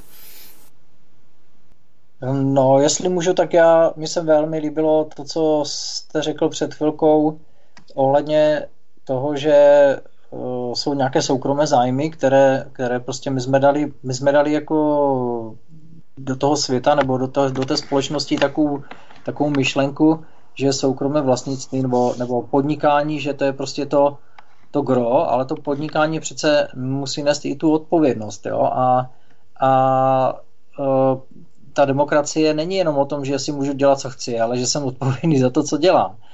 A když to vemu k té vodě, my jsme, e, když jsme dávali dohromady těch deset kroků, e, nebo takových nějakých základních principů, které by měly být naplněny pro to, aby se do zprávy vody a vůbec do, do fungování toho státu vrátil ten princip, že prioritou jsou zájmy lidí, měst a státu a ne koncernu, tak jsme tam přímo zapracovali eh, bod, který eh, prostě je na, postavený na tom, že musí být respektovaná zásada, že eh, vůbec celá ta služba zásobování, zdůraznuju, služba zásobování vodou a čištění odpadních vod je prováděna ve veřejném zájmu. A proto jsou ta práva lidí nadřené, nadřazena zájmům prostě soukromých subjektů. Jo. E, prosím vás, to nemá nic společného s nějakým komunismem, což jako dost často slýchám, že, že pár, něk, tak, hlavně takoví ti trolové, tak jako ti vykládají. Tohle, tohle je zásada, která je převzata z petice Right to Water, která šla do Evropského parlamentu a Evropský parlament eh, celou tu petici nejenom vzal na vědomí, ale začal, v podstatě to zastavilo komercionalizaci vody, eh, kterou měli připravené koncernové lobby eh, a podepsalo ji několik milionů lidí, jo? takže v rámci celé Evropy. A to si myslím, že ta nadřazenost, nebo ne nadřazenost, ale ta, ta, že, že prostě je logické, že zájem prostě toho státu a těch obyvatel je víc než zájem eh, několika vlastníků korporace nebo soukromé firmy. To prostě pokud toto popřem, já netvrdím, že, že to má fungovat v tržní ekonomice, kde je vystavený eh, ten soukromník normálnímu konkurenčnímu prostředí, kde neovládá monopol, který, na kterém prostě všichni lidi žijou, jako bez, bez kterého se neovládnou, ale tady, tady to takhle je. A myslím si, že ta myšlenka je správná. Jo? Myslím si, že když ji akceptovali právě ti lidé, kteří žijou v nejkapitalističtějším státu, který existuje, nebo obchodníci dušem, tělem i duší, a to jsou židé, tak, eh, tak eh, asi bychom se nad tím měli zamyslet. A jinak bez, bez diskuzi to, co jste říkal k té problematice vnímání té vody a, a toho systému, jak ho zpravovat, eh, nebo jak byla vlastně ten, ta připomínka, ten telefonický rozhovor že jsme všechno zabetonovali, že, že prostě tak, takhle jsme se k tomu chovali čistě z tržního pohledu, nebo z 90% z tržního pohledu, tak, tak prostě toto budeme muset opustit u těch zásadních surovin. Jinak se prostě doménou a kvalitou života přece nemůže být jenom zisk. Pokud ano, tak já vám říkám rovnou, že zisku se nenapijem. Tak, tak, tak. Dobře, dobře. Nuž, další věci zemědělská půda. Tady samozřejmě tlačí na ty zemědělce, že ano, jak jsem říkal, na ty lesy tam můžeme přispět každý sám. A nebo tedy chcete, tak se zapište do toho, zachraňme lesy, mluvte s těmi lesníky. Eh, pan Drobný říkal i ta kůrovcová kalamita, že ano, já tady můžu pana Jan Štrobl, jestli si to dobře pamatuju, uh-huh. teď měl v tom eh, Svobodné univerzum s Martinou Kociánovou už tři díly o českých lesích, ta čísla jsou tam neuvěřitelná, jak to jde do kytek, jak se o to nikdo nestaral, jak to nejspíš zase někomu pro kšeft, pro zisk, jak to zase někomu nejspíš vyhovovalo, proč se změnily zákony, jak to bylo špatné, že místo, aby se okamžitě začalo něco dělat a jednat s tím kůrovcem, tak eh, se vyhlásí výběrová řízení, oni tomu říkají to harvestory, že ano, ten, co nevyhrál, tak se odvolá, nebo pak se zase odvolá ten, co vyhrál, že mu to sebrali a tak dále a tak dále. Prodlužuje se to, nic se nedělá. Když dojde pak těžbě toho dřeva, tak se ani neodkorní, tam to se nespálí, jak, jak se to dělalo vždycky okamžitě e, na místě. A ty kmeny i neodkorněné se vozí jak na nákladních automobilech, tak na vlacích nákladních se vozí přes celou Českou republiku a ty brouci z toho vylétají. Takže se rozšiřují, zase ten systém sám je rozšiřuje tu kalamitu ještě po, po zbytku republiky, kde to třeba ještě ty lesy nebyly zasaženy. Takže takhle to je, je to velice zajímavé povídání, pomalu dohromady na nějakou hodinu a půl všechny tři díly, takže to všem vřele doporučím.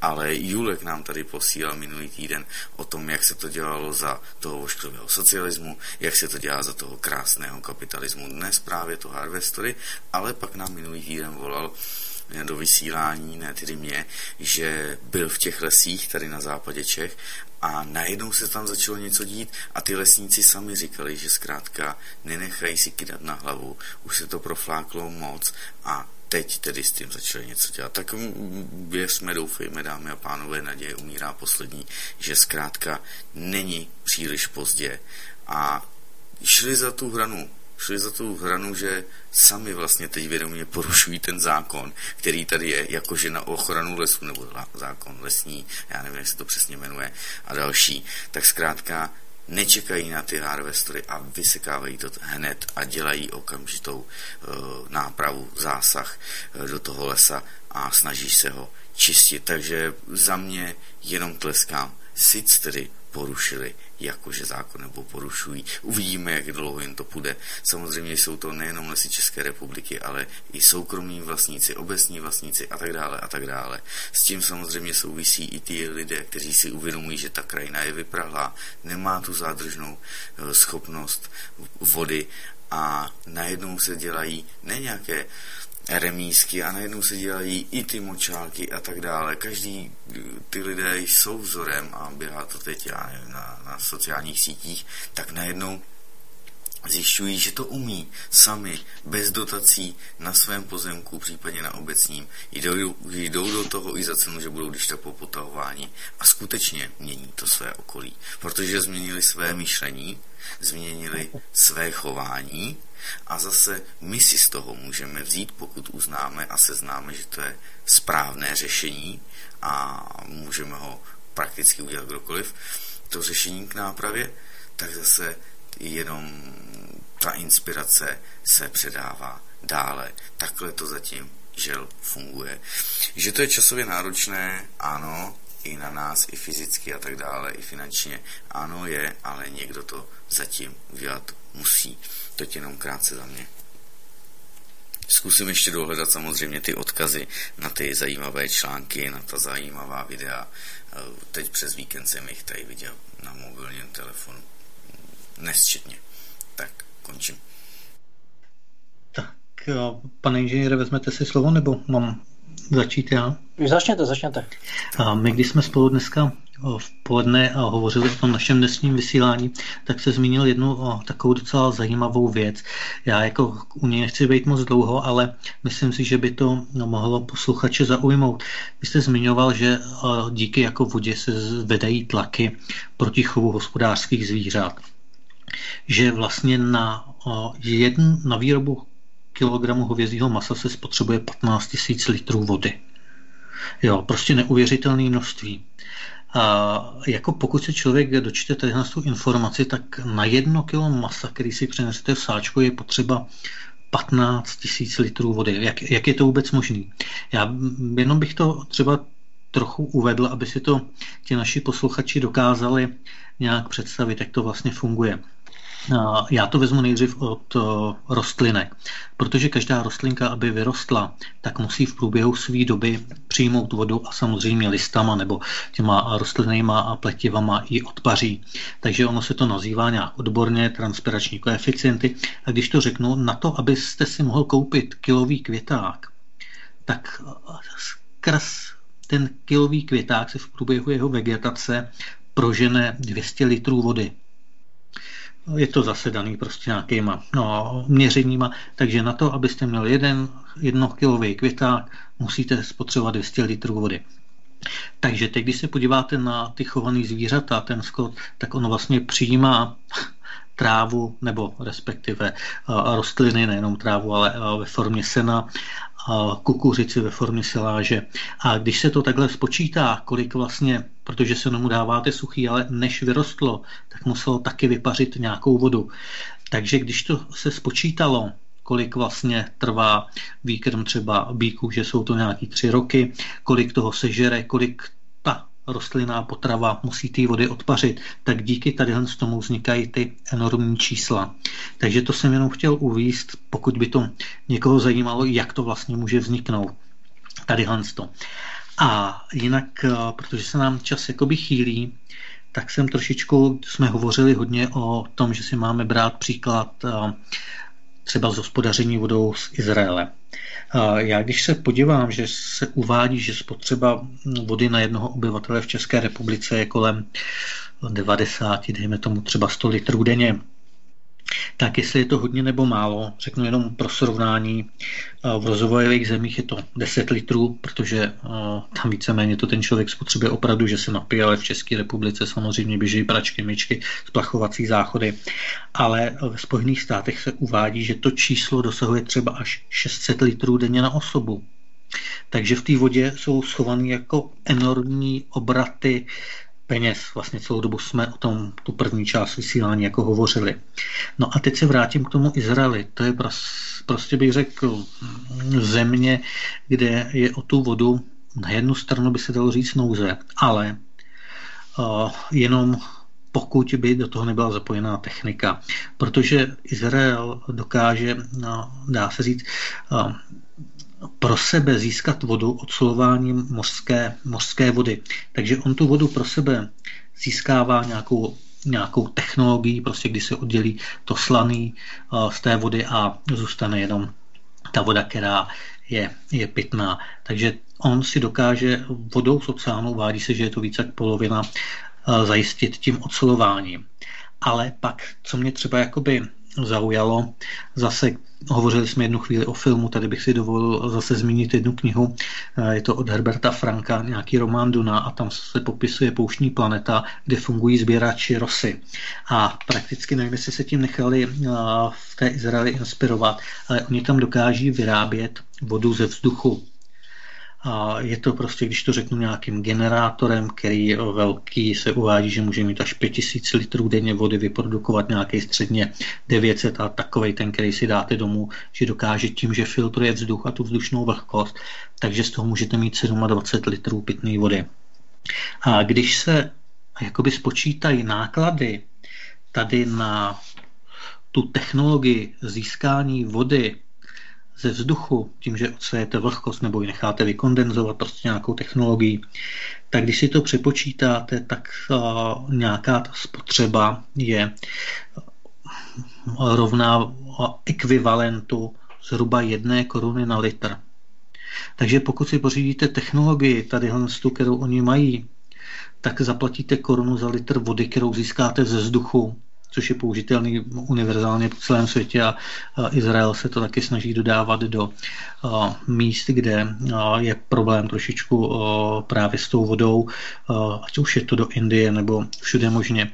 Ale tady jsem chtěl zmínit, když jsem na to narazil, vyrobte si vodou ze vzduchu, dáte za ní korunu za litr.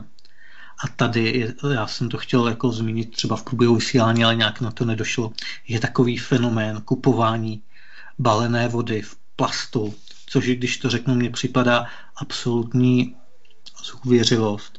Když otočíte kohoutkem vodu, tam máte relativně za pár halířů, která je mnohdy kvalitnější třeba než ta balená a neprodukujete tím tolik odpadů, jako když vypijete litra půl vody z petlahve a teď musíte řešit její likvidaci. Zase navazuje to na to, jak jsme spolu trošičku hovořili v poledne o různých škodlivinách ve vodě, ale říkám, je to, je to téma široký, je to na dlouho a mě právě jakoby zaujalo tady to, že ta technologie výroby vody ze vzduchu existuje, je ta výroba velice levná, ale zase, abych neříkal jenom, že to má Izrael, i v České republice existuje nějaký projekt, který dokáže technologickým způsobem získávat vodu přímo v pouštích a, a nějakým způsobem ji zase i obohacovat tu půdu a dokázat ji tam zúrodnit. Teď si nespomenu, musím to najít, jestli to tu někde mám.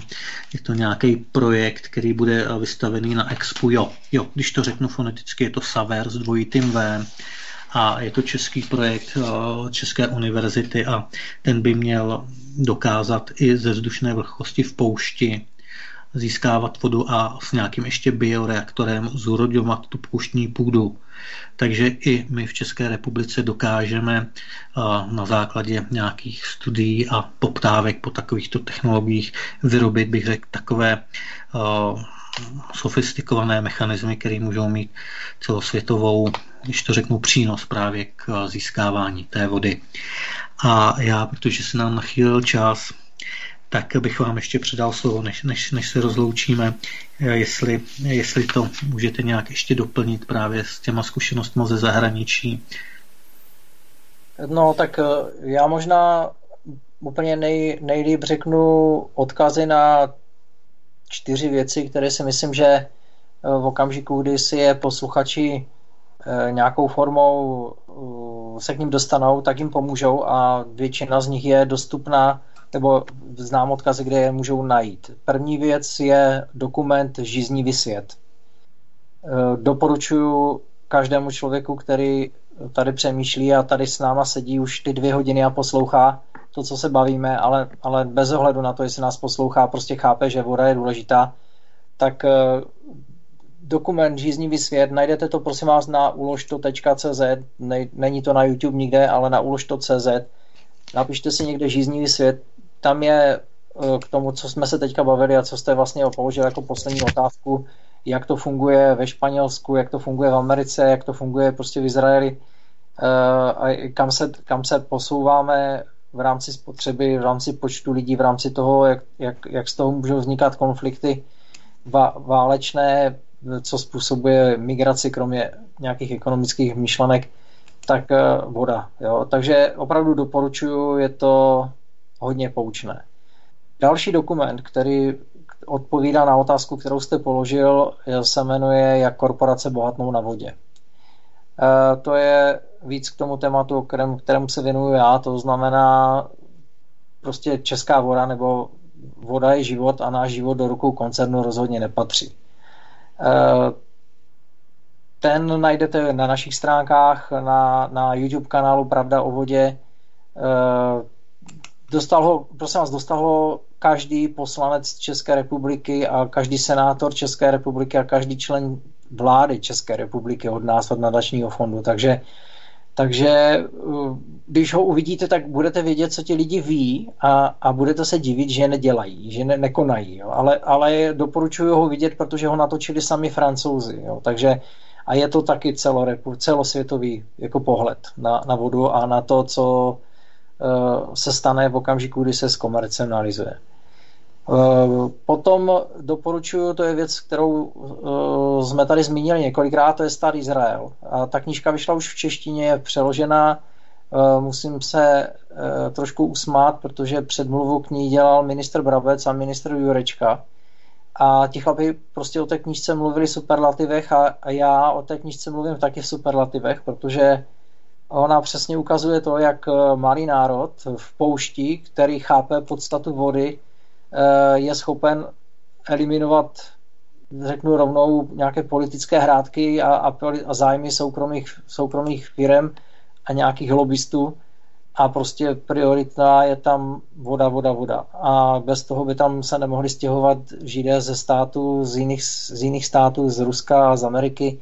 Samozřejmě vybudovali něco, co myslím, že tam je pojmenováno, že to stálo víc než, než suezký průplav, ale a zafinancovali si to sami, žádné evropské peníze k tomu neměli. A je to důkaz toho, že, že národní cítění a lidé jsou ochotní pochopit, že to něco stojí. Ale ten stát jim musí garantovat, že když to něco stojí, tak, tak ty peníze potom skončí v tom odvětví a ne někde prostě na nějakém na Kypru nebo v nějakých daňových rájích. Jo. A je tam i historie, která je, souvisí s tou vodou a je tam mnoho velmi zajímavých myšlenek. A uh, potom tady samozřejmě nemůžu opomenout, uh, lidé se furt ptají, co můžeme dělat a co děláte vy a jak, jak dlouho to děláte tak opravdu myslím si, že pro lidi, které to zajímá, eh, my se tomu věnujeme dlouho. Eh, dlouho se snažíme přesvědčit politiky, eh, že bychom to neměli dělat my, ale že by to měli dělat oni. A myslím si, že až teprve teďka, když už máme vyhrané nějaké ústavní soudy a ne jeden, ale, ale čtyřikrát, a už, už máme rozhodnutí nejvyšších soudů a vrchních soudů a krajských soudů, tak nás eh, ti rozumní začínají brát vážně a ti nerozumní na nás začínají plivat, což jako věřím, že je vlastně znakem toho, že tu práci děláme dobře. A eh, podstatné je, že si myslím, že to vás to může zaprvé eh, částečně povzbudit v tom, že má smysl se bránit, za druhé inspirovat, a ať už v tom, že začnete sami hledat cestu, jak to můžete u vás udělat. Vy jste tam krásně řekl, že každý může eh, ten strom nějakou formou vyřešit v tom lese. Někdo může udělat, každý může prostě něco drobného udělat a to je obrovská síla v tom počtu lidí. Jo. Takže doporučuju, koukněte se na to, co dělá nadační fond. Eh, nedělám prosím vás reklamu nadačnímu fondu ve smyslu v tom, že eh, říkám, nadační fond to tady všechno spasí. Rovnou říkám, že nadační fond může se roztrhnout, já se můžu roztrhnout, ale dokud se nepřidají lidi a nezačneme se vzájemně bránit a podporovat, tak to nevyhrajeme. Ty koncerny mají prostě v tuto chvíli tu pozici takovou, že pořád u té moci a v tě, na těch rozhodujících pozicích ti, ty trojské koni sedí. Ale když to šlo vymazat prostě v tom zahraničí, když ten selský rozum tam zvítězil, tak eh, nejdřív je třeba si uvědomit, že selský rozum je třeba spojit dohromady a tady je krásný dokument, poslední, na který zmením, a ta se jmenuje Ryba smrdí od hlavy. A tam, tam je to prostě krásně, to opět najdete i na našich stránkách, nebo když si kliknete na YouTube kanál. A tam je prostě úplně jednoznačně řečeno, že není třeba, aby celá populace nebo celé stádo jako naopak konňů Eh, pochopilo, co se děje, ale stačí 3 až 5% A pak je tam položena krásná otázka.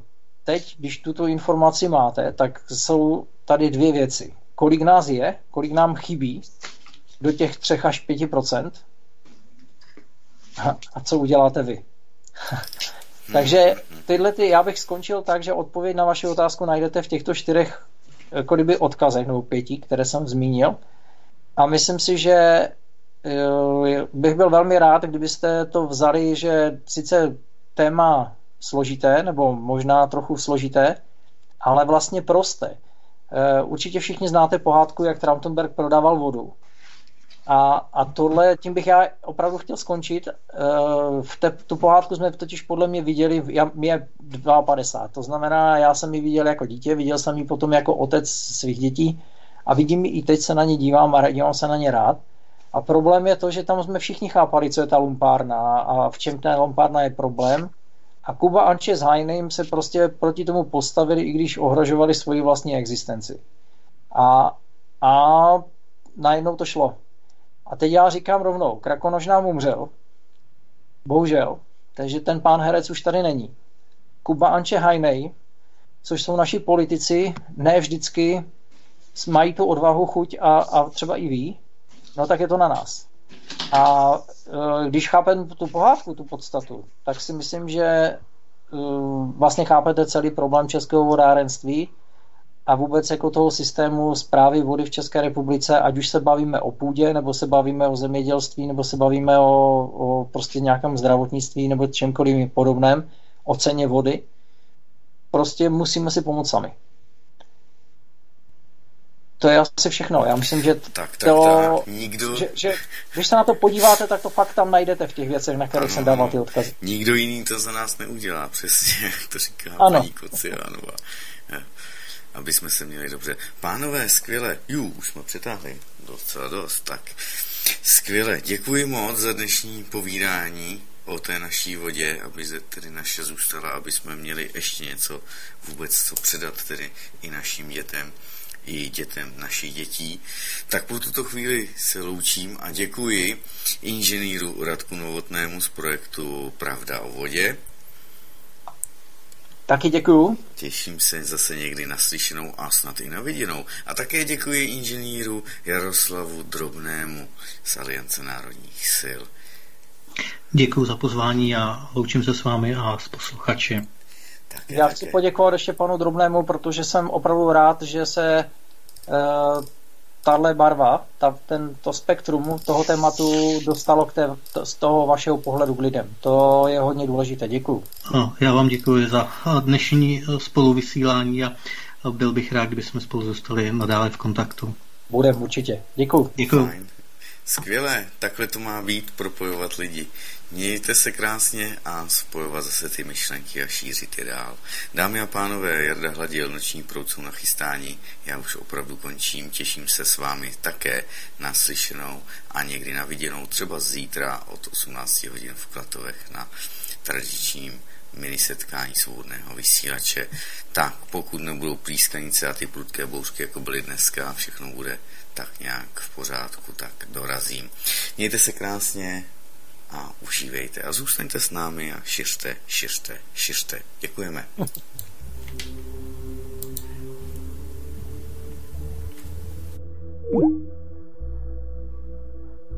Demokratické zřízení doplatí na to, že bude chtít vyhovět všem. Chudí budou chtít část majetku bohatých a demokracie jim to dá. Mladí budou chtít práva starých, ženy budou chtít práva mužů, cizinci budou chtít práva občanů a demokracie jim to dá. Zločinci budou chtít obsadit veřejné funkce a demokracie jim to umožní. A až zločinci demokracii nakonec ovládnou, protože zločinci od přírody tíhnou po pozicích moci, vznikne tyranie horší, než dovede nejhorší monarchie nebo oligarchie. Sokrates